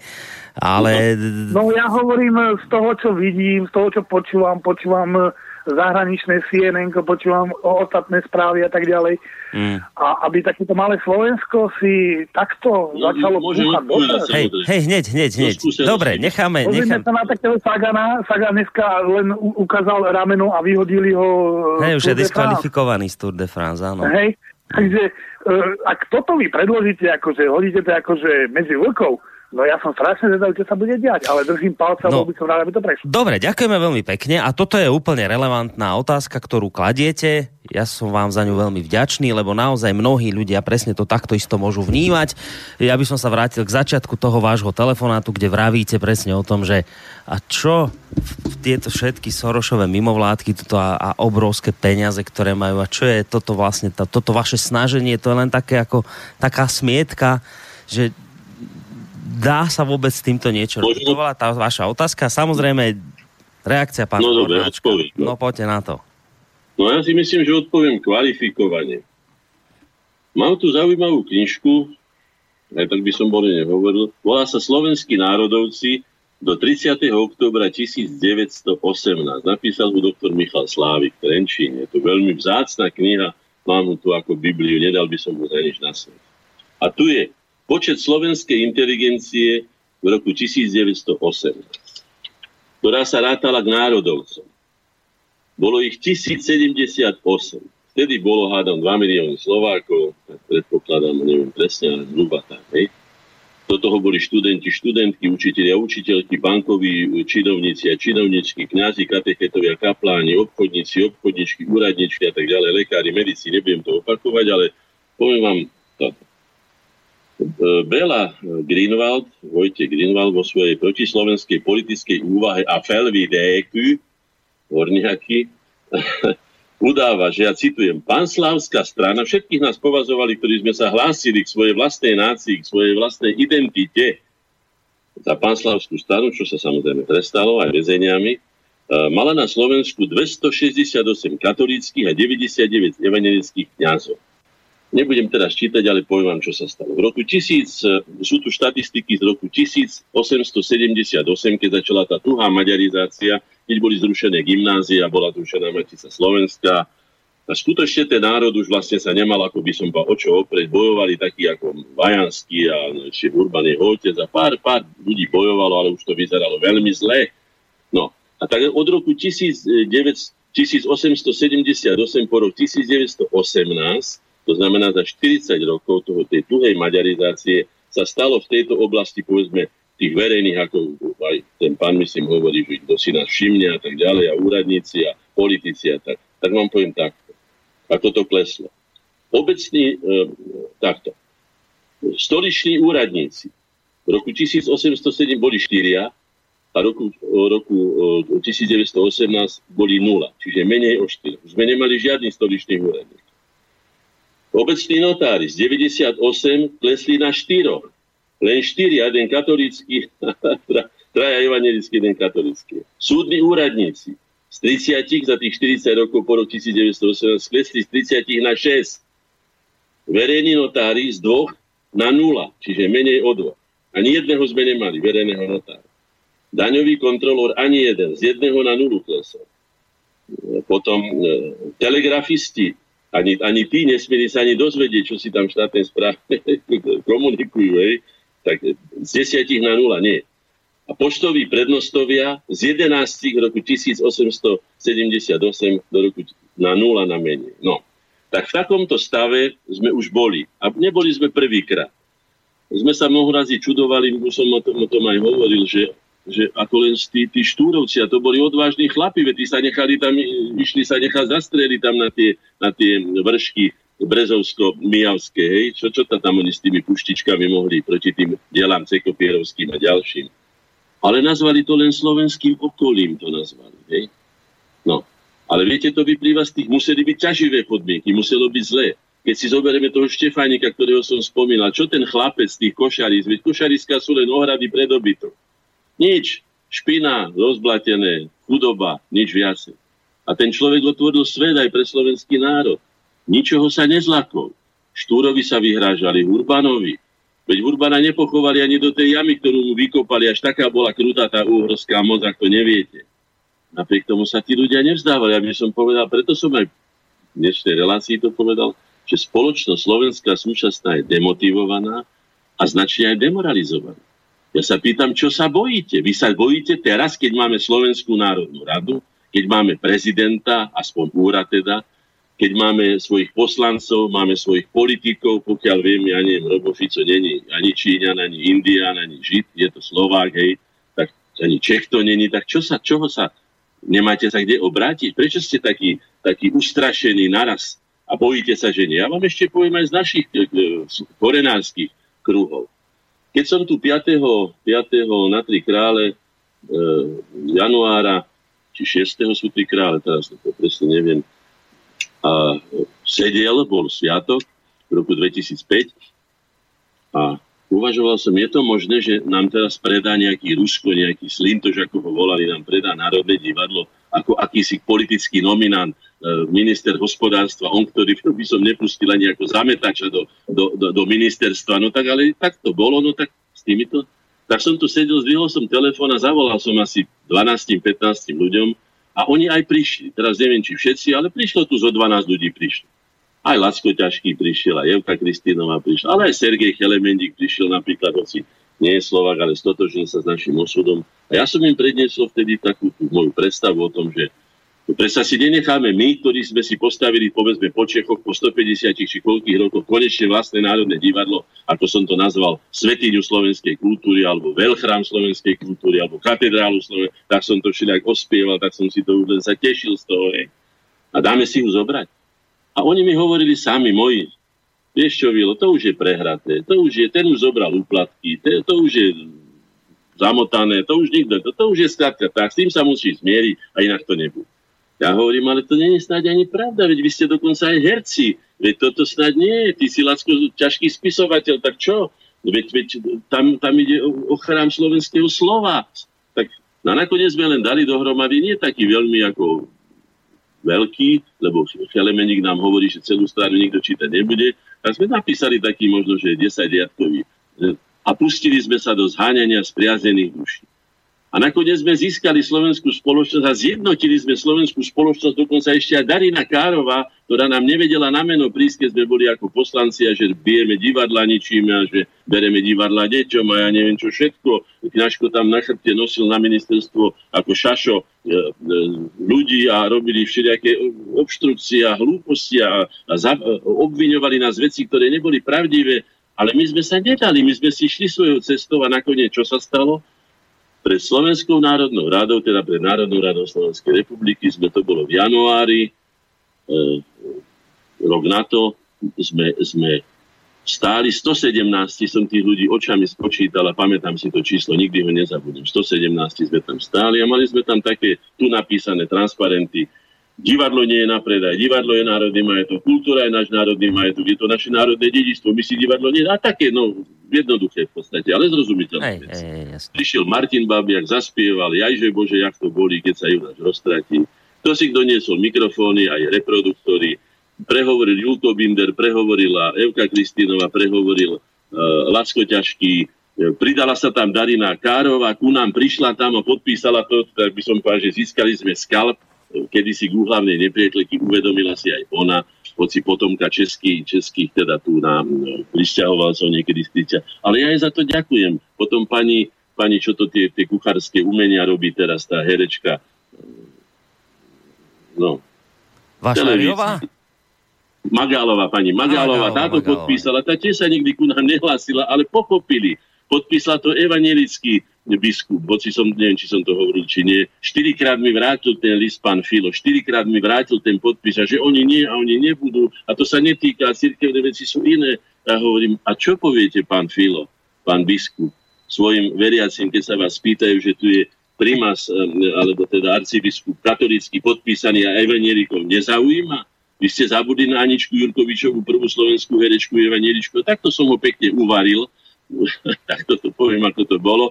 A na piatý krát to zobrala podpísala. Mali sme to a mali sme evangelikov a katolíkov spojených, ako ich kedysi spojil Mojzes Kuzmány. Nedali sme sa, išli sme za tým.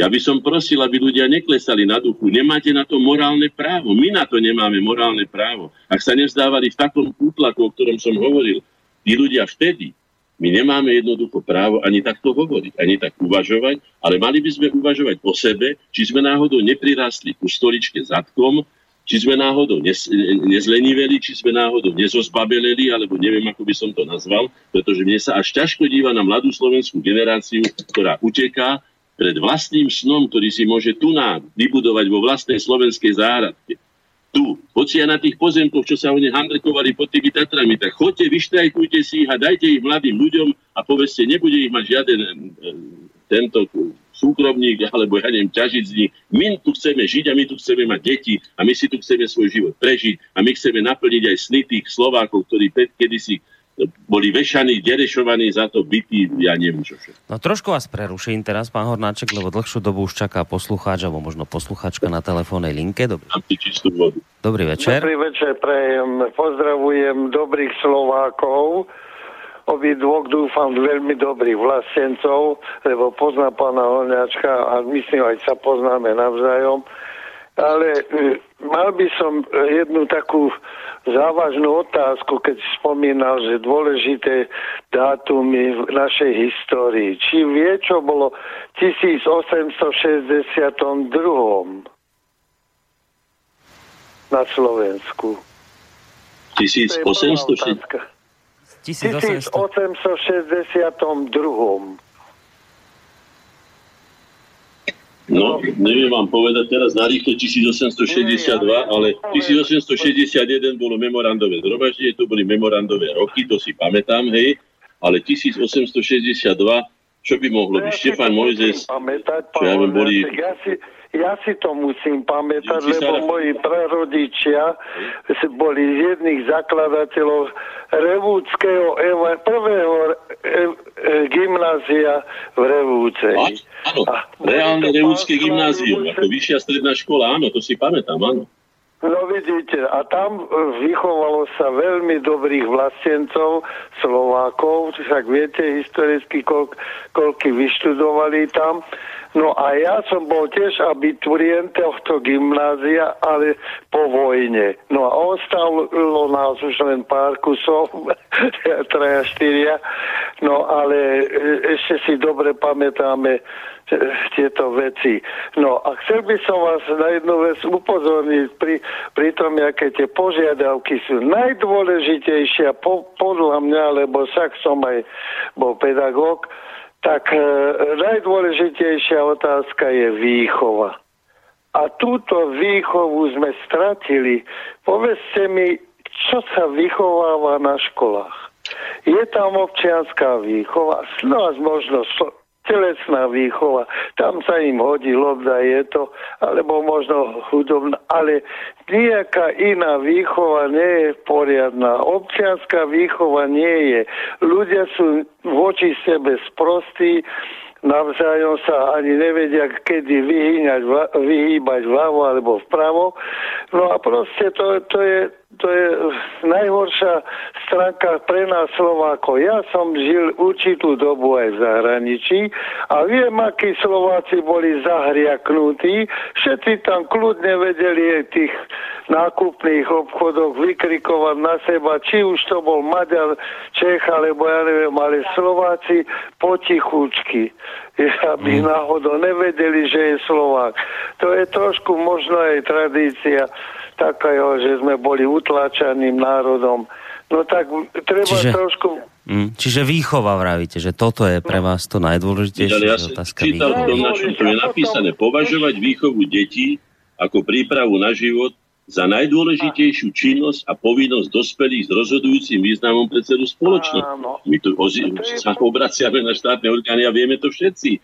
Okrem toho mám tu ďalšie veci, čo sa tohoto týka, pretože tá nelichotivá vizitka no. slovenského školstva, ktorú teda, o ktorej všetci vieme, treba necháme, necháme ešte, ešte Takže mám tu aj štatistik, ale nemôžete ma obviňovať, že by som ja nepochopil, že výchova je rozhodujúcim činiteľom. To je no. určite. No, však ja viem, ja, Bože, uchovaj, ja vás práve naopak som na vás hrdý, ako na dobrého Slováka. No dobre, A, tak... Tak ale ešte by som jednu otázku, že malo by, malo by sa nejaká strana vyprofilovať do tých volieb už pripraviť, lebo to je zase tá druhá záležitosť, ktorá je nevyhnutná vykonať. A tam by sa ozaj malo zobrať aj slovo Slovan a Slovák Slovan, aby tieto uh, dve atri- dva atribúty pasovali jeden druhému Navzájom. No, dobre, ďakujeme za tento telefonát.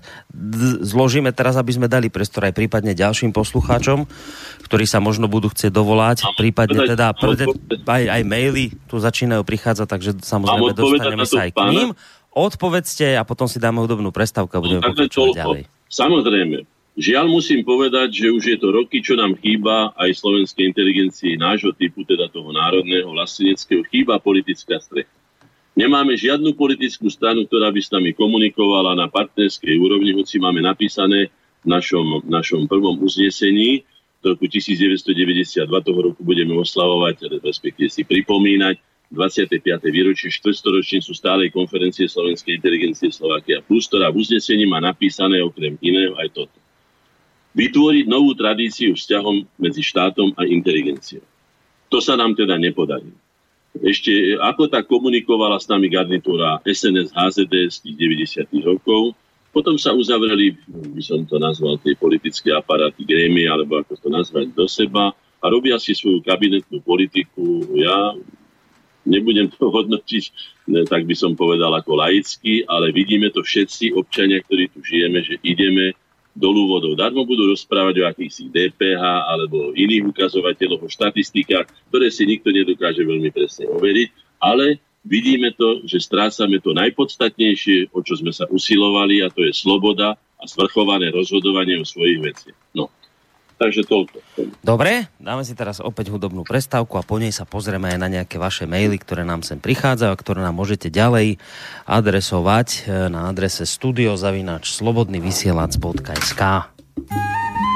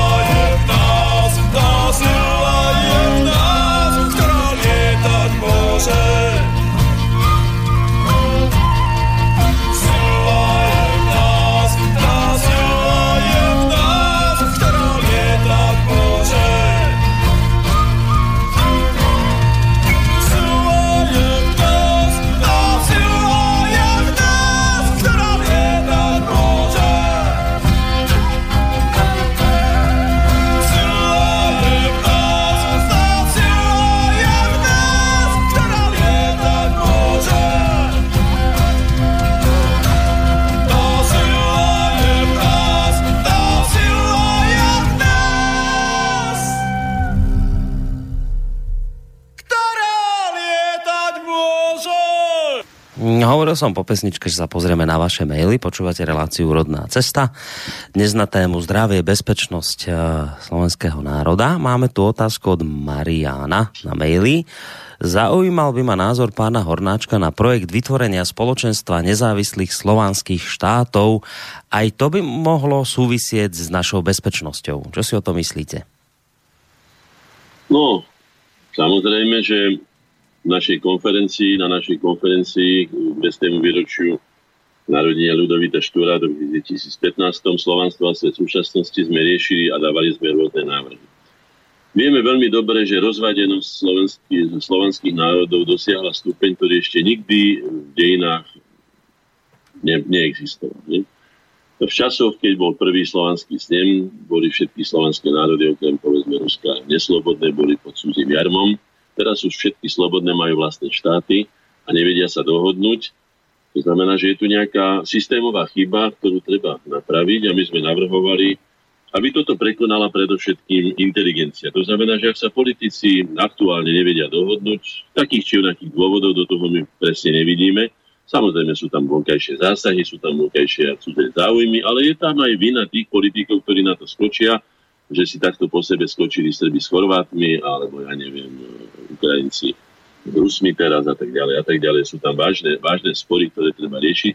Takže sme navrhovali vytvoriť, tak ako my máme stálu konferenciu slovenskej inteligencie, vytvoriť stálu konferenciu slovanskej inteligencie, kde by sme pokúsili sa medzi sebou nájsť, lebo však my sa vôbec nestretáme s bulharskými kolegami, s polskými, ja neviem, s českými ešte ako tak, ale s ďalšími slovanskými štátmi, krajinami, národmi, my sa nestretáme s inteligenciou a mali by sme spoločne vytvoriť teda predstavu, návrh, plán o tom, ako spolu žiť a využiť túto silu, ktorú máme, jednak aj tú, tú početnosť, jednak aj tú rozlahu, teda tú rozlohu zemskú, zdroje a tak ďalej a uvedomiť si, že skutočne platí, že v jednote je sila a po, skúsiť ťahať za spoločný, spoločný povraz, v tom zmysle, aby sme si zachovali svoju identitu. Ja som sa pýtal už minule, myslím, že sme o tom hovorili, ale že či teda identita pre niekoho je hodnotou, lebo dneska je svet taký, že vám povedia, že ja som Európan, alebo ja som svetoobčan, alebo čo. Ja sa pýtam, no dobre, však všetci sme aj Európania, aj svetoobčania, ale identita ako prirodzené a bytostné stotožnenie sa s menom, dejinami, kultúrou, spoločenstva, ktorého sme organickou súčasťou, tak ako sme organickou súčasťou rodiny.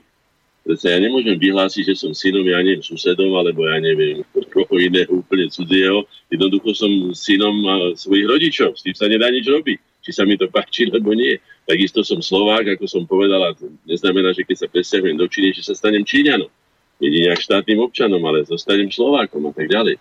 A to tvorí podstatu najvlastnejšieho dedičstva každého človeka, ale aj národov, aj spoločenstiev. No a chceme si zachovať toto, pretože v tomto globalizujúcom sa svete, samozrejme sa naoktrojuje tu jeden jazyk počítačový, povedzme angličtina, a všetko začne vysychať. Deti sa naučia pár fráz, s tými vystačia v takej technickej komunikácii, ale kde sú tie nádherné básne, tie nádherné iné prejavy, literárne a tak ďalej. Škoda je to stratiť, je to obrovské bohatstvo, obohatenie ľudstva.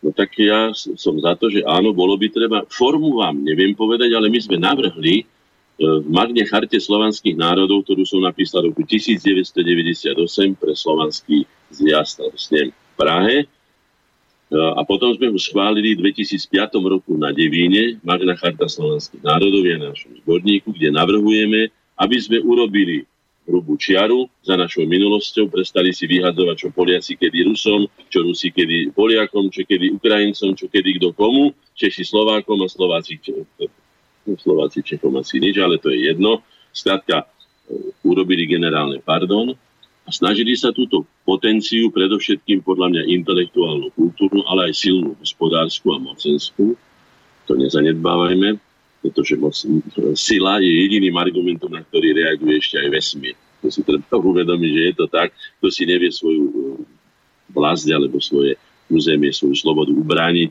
aj silou, keď treba teda proti útočníkovi, tak jednoducho stratí, nám sa to stalo už viackrát. Áno, súhlasím s tým, bolo by treba nájsť formu, ale obávam sa, že v tejto situácii o, o tú politickú formu by asi nešlo, tak bolo by treba sa stretnúť na tejto intelektuálnej úrovni, a na úrovni tých ľudí, ktorí majú pre toto zmysel a skúsiť z tohto tejto iskričky urobiť ohníček, z toho ohníčka väčší ohník a možno, teda ako som to povedal aj pri tom divadle, ale aj pri iných aktivitách, aj pri obnovení slovenskej štátnej samostatnosti. Mnohí naši členovia ma presviečali aj v 90. roku, že to je nezmysel, že to nikdy Američania nedovolia, potom to zase Enti nedovolia, potom tamtí to nedovolia, tak neviem, čo všetko tu popadalo. A my sme si povedali, dobre, no tak možno aj prehráme. Ja som nepovedal nikdy, že že to, čo ja poviem, ja som nie pán Boh, som radový človek, ktorý má svoju vôľu, svoje predstavy o živote a má aj svoju energiu a jednoducho sa nedám len tak očistnúť, tak sme si povedali, ideme za tým. Pár ľudí, pár ľudí, viacej ľudí, viacej ľudí. Zvolali sme námestie, nevedeli sme, či nám tam príde 50 ľudí, 100 alebo 300 ľudí. Prišlo ich tam 20, 30 tisíc, 40 tisíc ľudí. Plné námestie bol. To znamená, že legitimovať. Takže áno, som za akúkoľvek iniciatívu, predovšetkým samozrejme vierovú, iniciatívu spolupráce so všetkými slovanskými národmi. Máme to v základných dokumentoch. Súhlasu. Inak mimochodom teraz sa konal všeslovanský zjazd v Moskve a v Petrohrade. My sme k tomu mali aj reláciu. Ale aké sú jeho závery? No, tie, oni tam naformovali... Ale pôjdem na, pôjdem na, na všeslovanský zjazd alebo slovanský zjazd do, do Belehradu. Myslím, že to je 22 septembra už teda tam pôjdem určite, už to nie je tak ďaleko, tam si to aj zaplatím, hádam, hej pôjdem tam a poviem, a tieto dokumenty, ktoré som spomenul, Magna Charta slovanských národov a uzávery e, Bratislavské memorandum a výzva slovanskí bratia, ktoré sme tu vydali, tie tam budem žiadať, aby sa stali rokovacím materiálom a uvidím, aká je vôľa týchto ľudí o týchto veciach hmm. rokovať. No máme niekoho na telefónnej linke, takže dáme opäť priestor poslucháčskej otázke. Dobrý večer. Haló? Haló? No, už môžete, nech sa páči, už ste veterí. Dobre, super, počujeme sa. Áno. No, pán Korani, ja som mal s vami e, celkom prvý, e, inter, prvé interviu, keď ste začali a u pána Horňačka som bol pred pár týždňami na návšteve. Mám toľko k tomu, že prvá celkom malá poznámka, ten pán, čo hovoril, že škola dáva dneska malú výchovu. to je veľmi e, nesprávne, pretože výchovu dáva rodina a škola dáva vzdelanie. A toto nie je slovenský problém, to je pri najmenšom celé, celé európsky problém. Čiže tam zlyháva nie škola, ale rodina. Ďalší, bro, ďalší bod. Počujeme sa? No áno, počujeme. Áno, No, no. E, teraz k tej e, základnej, teda úvodnej téme piatika stanovisko Štúrovo. To by som povedal tak, e, poznám e, asi tak z minulosti, jak to bolo s našimi e, rodičmi a teda e, muži, muži predtým, otcovia a pravodcovia. Ona kedy e, sa síce pijalo viac, ale dneska sa už to není taký problém dneska. Dneska sa pije za prvé menej. A prečo sa pije menej? Pretože e, spústa ľudí má už auta, a, až moc aut na Slovensku, by som povedal, čiže nemôžu piť. A za druhé, um, krčmári tak neponúkajú, ako bola kedy, hlavne tým starým otcom. To viete, kto boli svedi krčmári a tí našich starých rodičov a starých otcov doviedli k mizine. A toto dneska neexistuje. Chvála Pánu Bohu že to je tak. Na druhej strane to pozitívne je, že keď si niekto, e, jaká je situácia, e, privítať niekoho so štamprlikom je znak priateľstva a z, z pravného ponímania, ale väčšinou v niektorých štátoch tá fľaša, ponúkne sa štamprliček a tá fľaša zmizne a už sa neobjaví. Na Slovensku je to tak, že pokiaľ tam teda nie sú šoféry, tak sa tam fľaša na stole nechá a trošku sa debatuje. Jasné, len, len toto, viete, že toto ale zase nie je téma dnešnej relácie, aby sme sa zase veľmi o tomto nebavili, lebo ja som to vyťahol vlastne len z hľadiska toho, že to štúrovci kritizovali, ako lebo to súviselo so zdravím a oni často tieto veci kritizovali práve preto, lebo si ľudia tým škodili a spôsobovali si No, vlastne... chápem, chápem, čiže, čiže ale len teda- kvôli tomu, akože aby sme to nejak veľmi ne, nerozvádzali, lebo viete, že to nie je ani tak Končím už aj. Len chcem povedať toľko, že vy ste s tým začali a ja som k tomu zaujal krátke stanovisko. Hm. No, takže toľko z mojej strany. E, No otázku teda nemáte, hej, nejakú tuto na pána Hornáčka. Nie, nie, nie to. Dobre, čiže len takýto názor. No ďakujeme pekne záň, do počutia. Inak dnes to máme celkom pestre s telefonátmi, aj tuto hneď s mailami, tak ja by som aj e, hneď e, prešiel na mail. Samozrejme, môžete potom, pán Hornáček, aj na poslucháča zareagovať. Mail od Svetlany, ďakujem za výbornú reláciu. K téme mám len jednu poznámku. Prestaňme sa konečne sťažovať a hádzať vinu na Soroša, na mimovládky a možno aj mimozemšťanov. Vyhrňme si rukávy a začneme konečne niečo robiť, tak ako to robia aj iní v Európe, Nemci, Briti, Holandiania. Aj tí majú len, čo si sami vybudovali. Takýto názor vyslovila poslucháčka. Povedal som ho ja takisto, nevzdávajme sa, nemáme dokonca ani morálne právo na to, aby sme sa teraz opúšťali, keď Štúr hovoril vtedy dávno, dávno pravdivo, kto sa sám neopúšťa, nebýva opustený, nemáme dôvod. Máme to, čo nemali žiadna generácia Slovákov pred nami, takýto komfort, že máme svoje vlastné orgány a vlastných politikov. To nemali jednoducho, napriek tomu sa nevzdávali. No ale poďme na tú bezpečnosť, ak môžeme teda. No. Uh, ja dám, ešte, Môžeme? ešte, No. vám dám jednu, ešte vám dám jeden mail, tuto od Jaroslava a potom prejdeme k bezpečnosti, však máme nejakú polhodinku ešte do konca. Dobre, dobre. Čiže Viete, otázka- sa dostaneme do úzkých. Otázka od Jaroslava. Pán Hornáček spolupracuje s Maticou Slovenskou. Aká je podľa vás jej úloha v dnešných časoch? No, samozrejme, spolupracujeme s Maticou Slovenskou. E, nebudem sa špeciálne venovať tomu. No, ja rozlišujem dve veci v Matici Slovenskej, aby to bolo jasné. Vedenie Matice Slovenskej aktuálne a Maticu Slovensku ako ustanovizeň, ako inštitúciu. Na Maticu Slovensku nedám dopustiť. Matica Slovenská je aj v dnešných časoch potrebná, pretože nie všetky ministerstva si plnia, alebo žiadne si neplní svoje úlohy tak, ako by malo. Hovorím presne o kultúre a hovorím o školstve treba. Ale aj iné. Nakoniec viete, že Matica majú svoje vedecké ústavy, historické, ani historický ústav e, Slovenskej akadémie veci neplní úlohy tak, ako by si mal.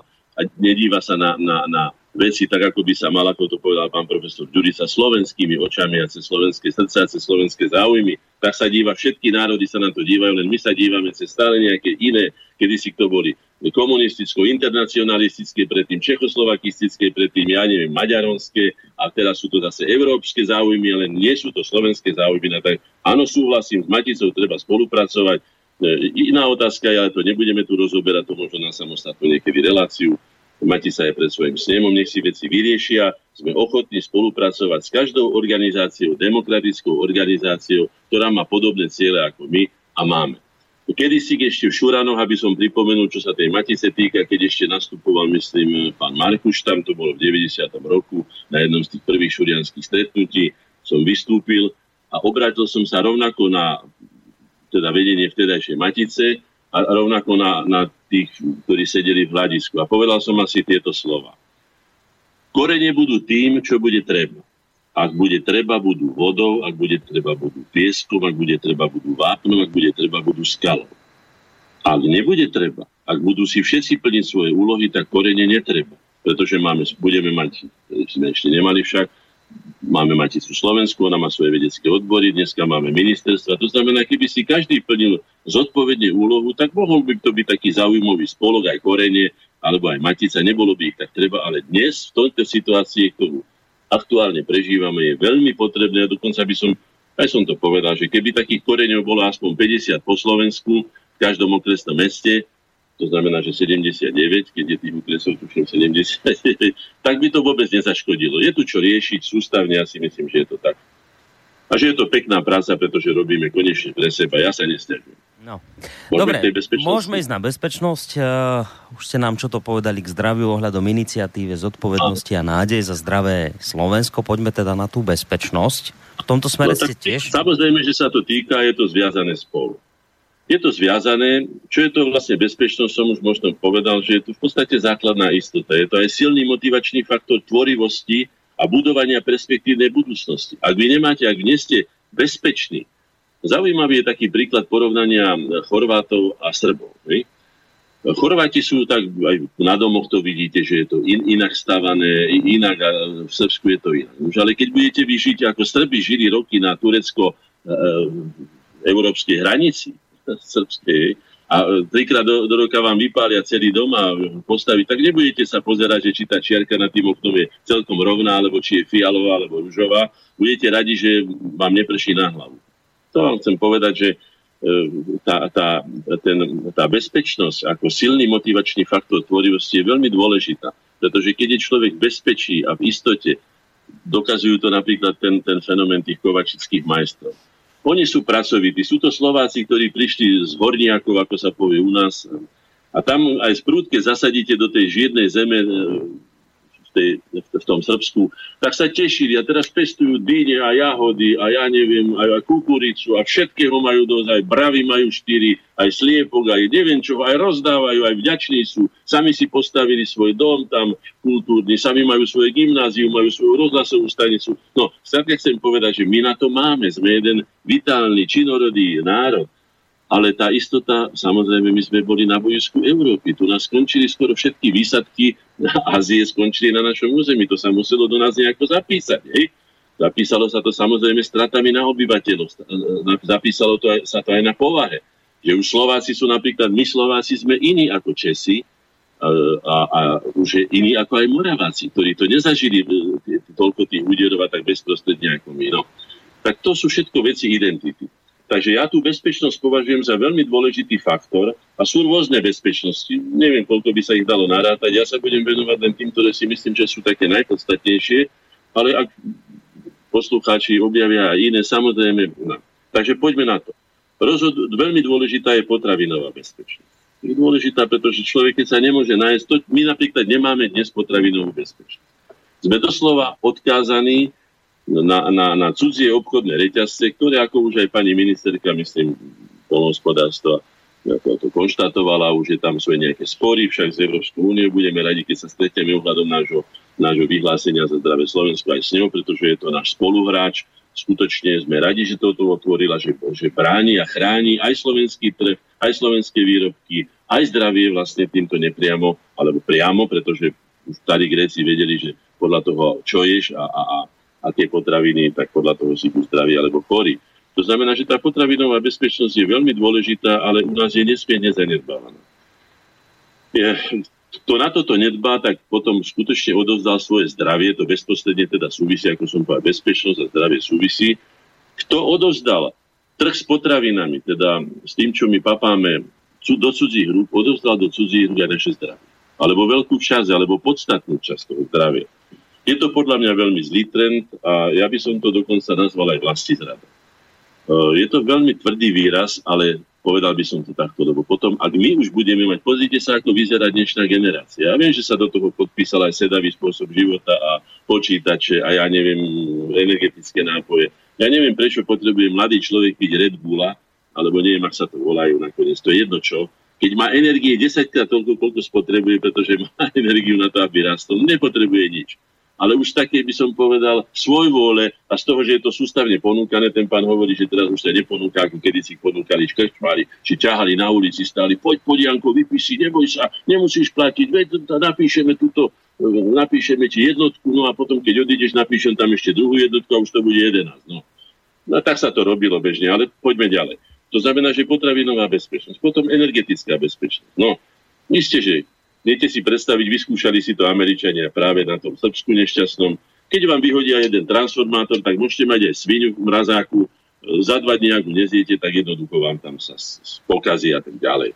Je to veľmi dôležité, aby sme neboli energeticky závislí. Sme tu na, na, na streche strednej Európy, máme tu pramenný systém, máme tu na e, rieky, môžeme však Julko Binder je našim, teda pán inžinier, docent inžinier Julius Binder, staviteľ Gabčíkov, je našim členom, mnoho razy sme o tom rozprávali. Mohli by sme byť vodným kuvajtom Európy, keby sme sa chopili rozumu a keby sme to využili, použili potom tie peniaze za vodu, ktorá je tu ešte relatívne čistá, ktorú potrebuje pol Európy, alebo možno, že aj celá. Máme najväčšiu zásobárem pitnej vody na tom, na tom vnútrozemskom, na tej vnútrozemskej delte Dunaja, tu na presne pod Bratislavou tiež úžasným spôsobom a rozmýšľaním neviem akých hnilých mozgov je tam postavený slovnak. Keď si predstavíte, že nejaký terorista to vyhodí do luftu, tak to všetko sa vtečie do tých, do tých nádherných zásobární a všetko je to zničené jednakú milión, tuším, ak si dobre pamätám ešte tie veci, že jeden liter nafty zničí milión litrov, znehodnotí milión litrov vody. No, nebudem čerta malovať na stenu. Čiže energetická sebestačnosť je veľmi potrebná a bezpečná. No to má aj vojensko-mocenské. Ale ja sa budem zaoberať niečím, čo možno nie každého napadne, ale je to najdôležitejšie. A to je intelektuálna bezpečnosť. Intelektuálna bezpečnosť, by som to charakterizoval tak, je, je taký stav, v ktorom, v ktorom môžeme vlastne vyriešiť všetky naše problémy na príslušnej, zodpovedajúcej, alebo čo najvyššie by som povedal To znamená, že mať všade toho pravého človeka. Aj by som povedal, aj ako strážníka, ja neviem, skladu. Lebo ak je tam nejaký všivák a dohodne sa s nejakými inými všivákmi, tak to vykradnú a zase máte škodu a tak ďalej. Čiže všade by mali byť intelektuálne statní ľudia, ale samozrejme ten intelekt nie je len e, IQ a tak ďalej, ale je to aj iné, in, iné súčasti teda jeho osobnostnej výbavy. Tam by mal byť aj charakter, to je otázka toho, čo ten pán hovoril, ktorý sa prihlásil, že teda rodičia by mali vychovať. Áno, vychová príkladom. Ja sa pýtam, kto vychováva nie že naše deti, ale nás všetkých, aj starších ľudí, akým príkladom na tých 150 kanálov, ktoré už všetci máme v tých tak sa podrite, návod na zlodejstvo, návod na podvod, návod na kradnutie, návod na zločin, návod na vraždu, návod na to, ako obabrať policajtov, ako zmazať stopy po sebe a tak ďalej. To je návod na zločin. Všade, hej. Je to hrozné, čo sa deje. Ten atak je obrovský. Samozrejme, ak sú dobrí rodičia. Ale aj to poznám, že poznám rodičov, ktorí sú doslova, by som povedal, takmer svetí pre tento svet. A deti majú naprosto nepodarené, pretože tí rodičia keď sa majú dneska pachtiť za chlebom, za to, aby zaplatili elektriku a tak ďalej a príslušnú úroveň, pretože aj tie deti zbadajú, že keď majú chodiť v jedných nohaviciach, kým ich spolužiačka, ja neviem, má každý deň iné šaty, tak toto dieťa ako diskriminuje sa, sa toho dožaduje. Čiže aj tí rodičia sú v takom pohone. Nie sú tu usporiadané pomery. A ja vám poviem aj prečo nie sú usporiadané. Ani nemôžu byť. Pretože my nežijeme podľa vlastného systému. My sme si nevytvorili, my Slovania, aspoň my Slováci, určite sme si nevytvorili vlastný spôsob, ktorý by, ktorý by zodpovedal našej vlastnej mentalite, ktorá je predovšetkým teda tvorivá, ničivá, ktorá je činorodá, ktorá sa teší z toho, keď rastie, keď to pestuje, keď si môže zavariť, keď si môže, ja neviem, zaúdiť, ja neviem, keď je bezpečná. Toto je naša povaha. Ale my sme tu prišli do nejakého žravého kapitalizmu, ktorý potrebuje, že ako môžeš ty s tými ryžami ísť na ten svah, veď minulý rok ťa na nich videli ale tie lyže stáli 500 eur, lebo ja neviem, koľko stáli, že lyže nemám, ale to je jedno. Alebo s tým autom, však už 4 roky na ňom chodíš. No čo? A čomu to auto chýba? Je hrzavé alebo neviem? No ale však to sú už iné typy. A teda, no tak toto je ten konzumný spôsob života, ktorý nielen nás ženie do takých, by som povedal, unáhlených a zlých. V podstate, lebo čo je unáhlené, obyčajne býva nie, nie dobre, no, keď už nie rovno zlé. Tak si treba uvedomiť, že musíme si nájsť náš spôsob života, žiť podľa neho a podľa toho si aj vychovávať svoje deti. Samozrejme najlepšie vlastným príkladom, keď tí rodičia môžu ukázať, pozri sa, ja takto pracujem, za to som odmenený. Tu aj tu sa dostávame k jednej veľmi zaujímavé, prečo krakli mnohé tie všelijaké predstavy o tom, ako chceme žiť a ako tých ľudí uspokojiť. Zásluhovosť. Ja som za to, rozhodne nie som za rovnostárstvo. To sa nie je normálne, aby jeden chirurg, ktorý odoperuje, ja neviem, týždenne 5-6 ľudí zachráni život, bol na tej istej úrovni ako ten, nechcem povedať, že bezdomovec, ale a nejaký alkoholik a nejaký zločinec, nejaký humb, jeden, jeden lahostajný človek, jeden sebec, jeden prázdny človek, jeden nevzdelanec, tak za to nie som. Ale tá zasluhovosť áno, keď niekto si zaslúži a toľko pomôže národu a štátu, spoločenstvu a tak ďalej, vy, vynálezmi, lebo ja už neviem čím, no nech má aj Bratislavský hrad. Ja mu ho nezávidím, ja by som ho nechcel, čo by som s toľkými izbami robil napríklad. Ale nech ho má. Nech má aj vlastné lietadlo samozrejme nemôžeme mať všetci vlastné lietadla, lebo 8 miliard lietadiel nemôže lietať. To sú zase také už veci, viete, že všetko má svoje hranice. Tam je tá otázka tej múdrosti, že by sme mali skutočne sa tak racionálne, rozumne správať, ale kto nás to učí? Veď všetci nám, pamätám si, keď odbúrali si tam tie, tie dvojičky e, v New Yorku, či kde to, hej, a ten, ten primátor, či čo to tam bol, ten Giuliani, ako máme pomôcť, všetci boli rozplakaní, že áno, že taká škoda, čo sú to nešťastní Američania, hej, a tak ďalej. Ako vám môžeme pomôcť? A on povedal, asi sa preriekol, alebo odhalil karty, kupujte, kupujte, kupujte. To znamená, choďte do, do, do, aj my máme napísané v električkách, že welcome and enjoy. Príde a zabav sa. To čo je akože nie, že pouč sa, alebo zoznám sa, lebo, lebo obohať sa, lebo čo to sú za spôsoby? Čo? To je skutočne tento svet ide veľmi zlým spôsobom. To ja nechcem byť nejaký moralista, ale toto skončilo vždycky jedným tvrdým nárazom na, na tvrdú, nepreniknutelnú stenu, kde si rozbijali civilizácie doslova hlavy a, a skončilo to zle. Dobre, Takže... trošku vás zase preruším, trošku len preto, lebo posluchač zase čaká na telefónnej linke, tak dáme teraz priestor telefonujúcim zase. Dobrý večer. Dobrý večer. V prvom mm. rade ďakujem veľmi pekne za vynikajúci program.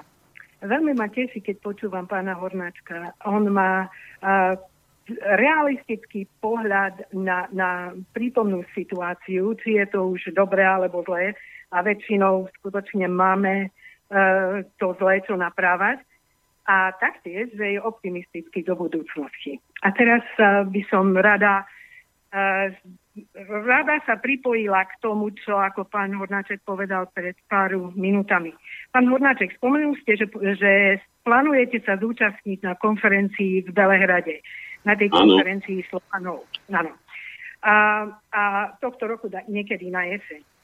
A tam ste spomenul, že plánujete ako predstaviť tým všetkým zástupcom slovanských národností a národov Magnú chartu no, ohľadne... Magnú chartu slovanských... A tak ďalej. Áno.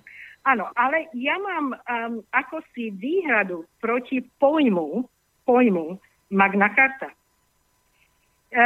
ťažko si viem predstaviť, že my Slovania, Slováci, by sme nemali v, našich, v našej slovnej zásobe nejaké iné slova, ktoré by neboli Magna Charta, ale niečo aj zo staroslovenčiny, e, slovanské, Vyzerá to, ako keby sme preberali niečo od Angličanov. Zase preberáme ich dokument. V dnešných to je z latinčiny, to je z latinčiny, to nie je z Idem, idem do koši a všade všetko anglické. Všade výpisy, nápisy a tak ďalej. Čiže práve vy, ktorí tak ochraňujete slovenský jazyk a slovanstvo a slovanov, našu kultúru, by sme si mali vymyslieť niečo iné, alebo vziať niečo iné namiesto tých dvoch slov Magna Carta. Určite, to bude, určite sa bude rovnať um, tým slovám, alebo aj prelišovať. A ja si myslím, že v naši, našej kultú, kultúre máme do čoho načrieť. Čiže prosím vás, teraz váš komentár. Rada by som počula, čo, čo na to Mm. poviete. Ďakujem pekne. A teraz vám už môžem zložiť telefon, hej? Že budete počúvať Áno, cez môžete. rádio. Dobre, tak počúvajte odpoveď samozrejme. pána Hornáčka No. cez rádio. Nech sa páči. Magna Charta je po latinsky, nie je to po anglicky, Magna Charta. A je to, je to taký zaužívaný pojem, ktorý použiť napríklad už v Anglicku, neviem či v 13. či v ktorom storočí, kde si vymedzili svoje práva, ja neviem, Angličania voči kráľovi, šlachtici, zemani a tak ďalej. Je to také zaužívané a v poriadku, keď niekto má lepší názov, ja to veľmi rád príjmem, je to návrh. Ja nehovorím, to nie je ešte dokument, lebo dokument to bude vtedy, keď sa začne naplňať. Je to návrh dokumentu, takže áno. Prečo nie? Dalo by sa povedať, že je to veľká listina, alebo Tak. veľká dohoda, alebo ja neviem. Áno, Môžu ľudia poslať vám nejaké návrhy, hej, na, na, na názov. Ja príjmem návrhy, samozrejme, môžeme o Dobre. tom hovoriť. Dobre. No, dobre, ale ja som vám e, týmto telefonátom skočil do reči, tak môžete kľudne dokončiť myšlienku. A máme tak už, no, necelých 5-6 minút do konca, tak môžeme Dobre, tu tak ja sa záveru. však vždycky mám ešte niečo, to viete, že vždycky mám, no tak Aj, my, my navrhujeme pri tomto riešení, aby sme tú intelektuálnu bezpečnosť, e, teda ako by som povedal, dosiahli, ktorá je veľmi dôležitá, ktorá má rozhodujúci vplyv na úroveň života spoločnosti a jej zabezpečenie budúcnosti. Poviem taký syndrom, o ktorom som už možno hovoril, je to syndrom janičiarstva, to je jeden, že nám ukradnú deti hotové a tam si ich prepuncujú a potom bojujú tie deti proti nám. Potom sú to symbol e, alebo syndrom takých internacionálov, že sa tešia z toho, že ich kúpia. Kúpia ich ako hráčov, kúpia ich ako, ja neviem, neviem, hokejistov, ako fotbalistov, skrátka prehadzujú si ako zemiaky. Tých chlapcov my tu vypipleme, alebo tie devčatá vypipleme od malého decka. Pamätajte si na tú neslávnu po nedávnych sklamaniach, prehrách slovenskej hokejovej reprezentácie, ktorá bola skutočne hrozná. Zazneli tieto slova, hej. Musíme začať od najmenších. No to už len povedali múdro. Bože, to každý vie, že sa to tak začína, že od kuriatka sa začína každá sliepka aj každý kur. Ale ja sa spýtam takto. Si vychováme, ak si nevychováme úprimných slovenských patriotov, ak, ak nevytvoríme systém, ktorý umožní ich uplatnenie doma na príslušnej úrovni, že teda nebudú musieť tam, samozrejme, že vždy nám niekoho vykúpia to, ale tak ako tá väčšina, ak nebudú e, národného štátu reprezentáciu považovať za najvyššiu hodnotu a tešiť sa z toho, tak ako poznal som u tých, čo som už povedal, či u Zurilu, lebo u toho môjho spolužiaka Nepelu, hej, ktorý až potom, keď skončil aktívnu kariéru a doniesol nám spustu medálií a spustu slávy pre Slovensko, spustu dobrej prezentácie, až potom išiel do toho, povedzme, do tej revy a iný. To by som povedal, že toto by bolo. Možno som spomínal príklad, že my sme dali Borovi Karvajovi, jednému z najväčších alebo naj, najvýznamnejších súčasných úslových virtuózov, ktorý dneska hrá za rakúske farby. My sme mu kúpili prvé husle, trojštvrťové, dali sme mu urobiť špeciálne husle u pána Prikaského, hej, za veľa peňazí, nebudem to tu hovoriť do detailu, hej. Potom sme mu majstrovské husle celé kúpili, vyhral na nich svetovú súťaž, nahral na nich svoj prvý, svoje prvé CD a tak ďalej. A dneska my už nemáme Karvaja. Už Karvaj nie je ako Slovák, Karvaj je ako Rakúšan, alebo ja neviem, čo, čo z urobili. Dostal stradivárky od určitých bohatých pánov, viete, kto asi vlastne stradivárky. Ja neviem, ale vy asi viete. My určite nie. No a tak ďalej. Takže my sa môžeme tu na sie ruky zodrať až po lachte, môžeme tu vychovávať deti, piplinkať ich, môžeme ich tu urobiť z nich supermanov. Hej? Potom prídu kupci s natlačenými dolárikmi, potlačenými zelenými žabými kožami, e, ako to hovorili indiáni, alebo prídu s eurami, ktoré sa už dneska tlačia, ak to neviete, neobmedzenom množstve. Európska banka platí e, Bank Bank of England a tak ďalej. To je verejné, to ako sa verejne vyhlasuje. To znamená, že papiere, papier. Prídu a kúpia nám deti urobíme mi súťaž krásy pre naše pekné devčatá, prídu nejakí slintáci z Talianska, alebo ja neviem, odkiaľ starí, vyžití, a si ich kúpia, hotovo. No tak teda ako? Takto sa to teda nedá. My nemôžeme predsa e, vkladať, musíme si nájsť systém na to, a samozrejme ten systém je vo výchove a aj príkladom. Niekedy brat hovoril, ktorý žije v Kanade, mi povedal, prídi však aj ty do Kanady, však tu budeš sa mať dobre, budeš konečne chodiť na tie lososy veľké, či si potom túžil. Ja som si tak povedal, čo ja by som z toho lososa e, na tom Jukone, či kde to v Čertoch mal. Ja to tuto radšej na Orave si chytím možno 10 krát menšiu rybu, ale som doma, som medzi svojimi, som vo svojej kultúre, dohovorím sa vlastným jazykom, mám to okrem iného povinnosti voči mame, voči deťom, voči vnúkom, voči vnúčkam, ako to. Ako by som ja mohol, len to môžem tam možno niekedy ísť, ale myslím, že toľko času už nebudem mať. Je tu toľko roboty, toľko krásnej roboty, ako som to povedal, aj to ako na kostole, hej, a my teraz si vyháňame svoje deti, alebo necháme si ich kúpovať, vyberať, hej. No, Ja si myslím, že to s týmto treba skončiť a treba urobiť to, čo my sme nazvali, e, alebo sme to nazvali vnútornou integráciou slovenskej spoločnosti. Slove, človek je kolektívny tvor. Keď ho naučíme, že patrí k tomu, k čomu patrí, kde sa cíti dobre, kde sa cíti komfortne, kde sa môže uplatniť, kde môže uplatniť svoje ambície, no prečo by on utekal? Prečo? Má tu mamičku, má tu otecka, má tu starých rodičov, má tu hroby, má tu pamiatky, má tu svoje detské zážitky, má tu neviem čo. Všetko by som povedal, nepomerne hodnotnejšie ako akékoľvek peniaze, drahé kamene, aj neviem čo všetko, aj drahé auta. No. A na záver aspoň takto by som to nazval. Potomstvo vychované bez úcty k hodnotám vlastnej kultúry stráca svoju identitu. To vidíme jasne aj na Slovákoch v zahraničí. Už deti v prvej, druhej generácii nehovoria po slovensky a tak ďalej, nehlásia sa. Ak nemá príklad a vzor normálnych autorít, alebo morálnych autorít, morálnych autorít, čiže rodičov, učiteľov, verejných činiteľov, rastie ako plánk. Prežije síce, pretrvá, ale nikdy z neho nebude kvalitná úroda, ušlachtilého ovocia, jasne a pevne vykryštalizovaná ľudská osobnosť. To pamätajme, toto sú hodnoty. Vzdelanie je síce veľmi dôležité pre vývoj osobnosti, je však ešte oveľa dôležitejšia výchova ako príprava na život. Preto treba výchovu mladej generácie považovať, ako som to už povedal, a aj podporovať a oceňovať ako najdôležitejšiu činnosť dospelých. Ako si mravec vychová svojich malých mravčekov, podľa toho prežije jeho rod alebo neprežije. Ako si tiger vychová svoje tigričata, alebo ja neviem, antilopa, antilopíčata, podľa toho prežijú alebo neprežijú. Ako si my vychováme svoje deti, podľa toho prežijeme alebo neprežijeme. Ak dospelí výchovu, najmä vlastným príkladom svojich detí zvládnu, nemusia sa bať o budúcnosť. Ich dobre vychované deti to zvládnu tiež. To si treba povedať celkom jednoznačne. A takisto je to aj s našim národom, aj s každým iným národom. A potom na záver, sloboda a bezpečnosť, keď sme už hovorili o tej bezpečnosti a zdraví, stojí najviac. My sa nestiažujeme, že koľko by sme museli dať na svoju obranu alebo na to. To je prirodzené. Ak, ak tu a nás budú brániť cudzí, tak budú pýtať 10 razy viacej a navyše ešte stratíme to najzácnejšie, o čo sme bojovali, slobodu a suverenitu. Na to by sme mali pamätať. Že múdri svoju bezpečnosť, svoje zdravie, svoje, svoju dôstojnosť nedáva, nedáva na, nerozdáva ho na trhu necháva si ho ako najvzácnejšie klenoty svojho, svojho aj osobného, aj národného života. Tak toľko na dnes. Ja som vám veľmi vďačný za túto dnešnú reláciu a zároveň sa hneď idem aj poďakovať poslucháčom, lebo dnes to bolo naozaj také živé, poslucháčské ohlasy boli. Aj v tejto chvíli niekto telefonuje, ale už e, telefonát brať nebudeme, lebo sme v závere našej relácie. Vám, pán...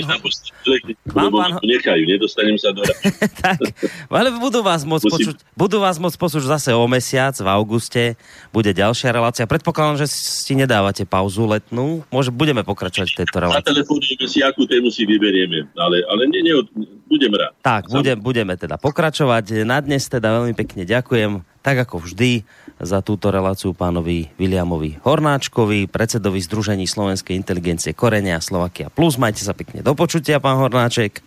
Všetko dobré, do počutia a teším sa na budúce. No a pekný zvyšok večera aj vám, vážení poslucháči, práve v tejto chvíli uh, spoza mikrofónu uh, Boris Koroni. Ja som tak rozmýšľal nad tým, že čo by sme si možno tak dali na záver a teraz mi to akurát zmizlo, lebo keď som vlastne hovoril o tom, keď som túto reláciu začínal tými spolkami miernosti, tak si vravím, že možno by nebola, nebola zlá takáto pesnička na záver. Možno na také odľahčenie tejto celej témy. Majte sa pekne do počutia.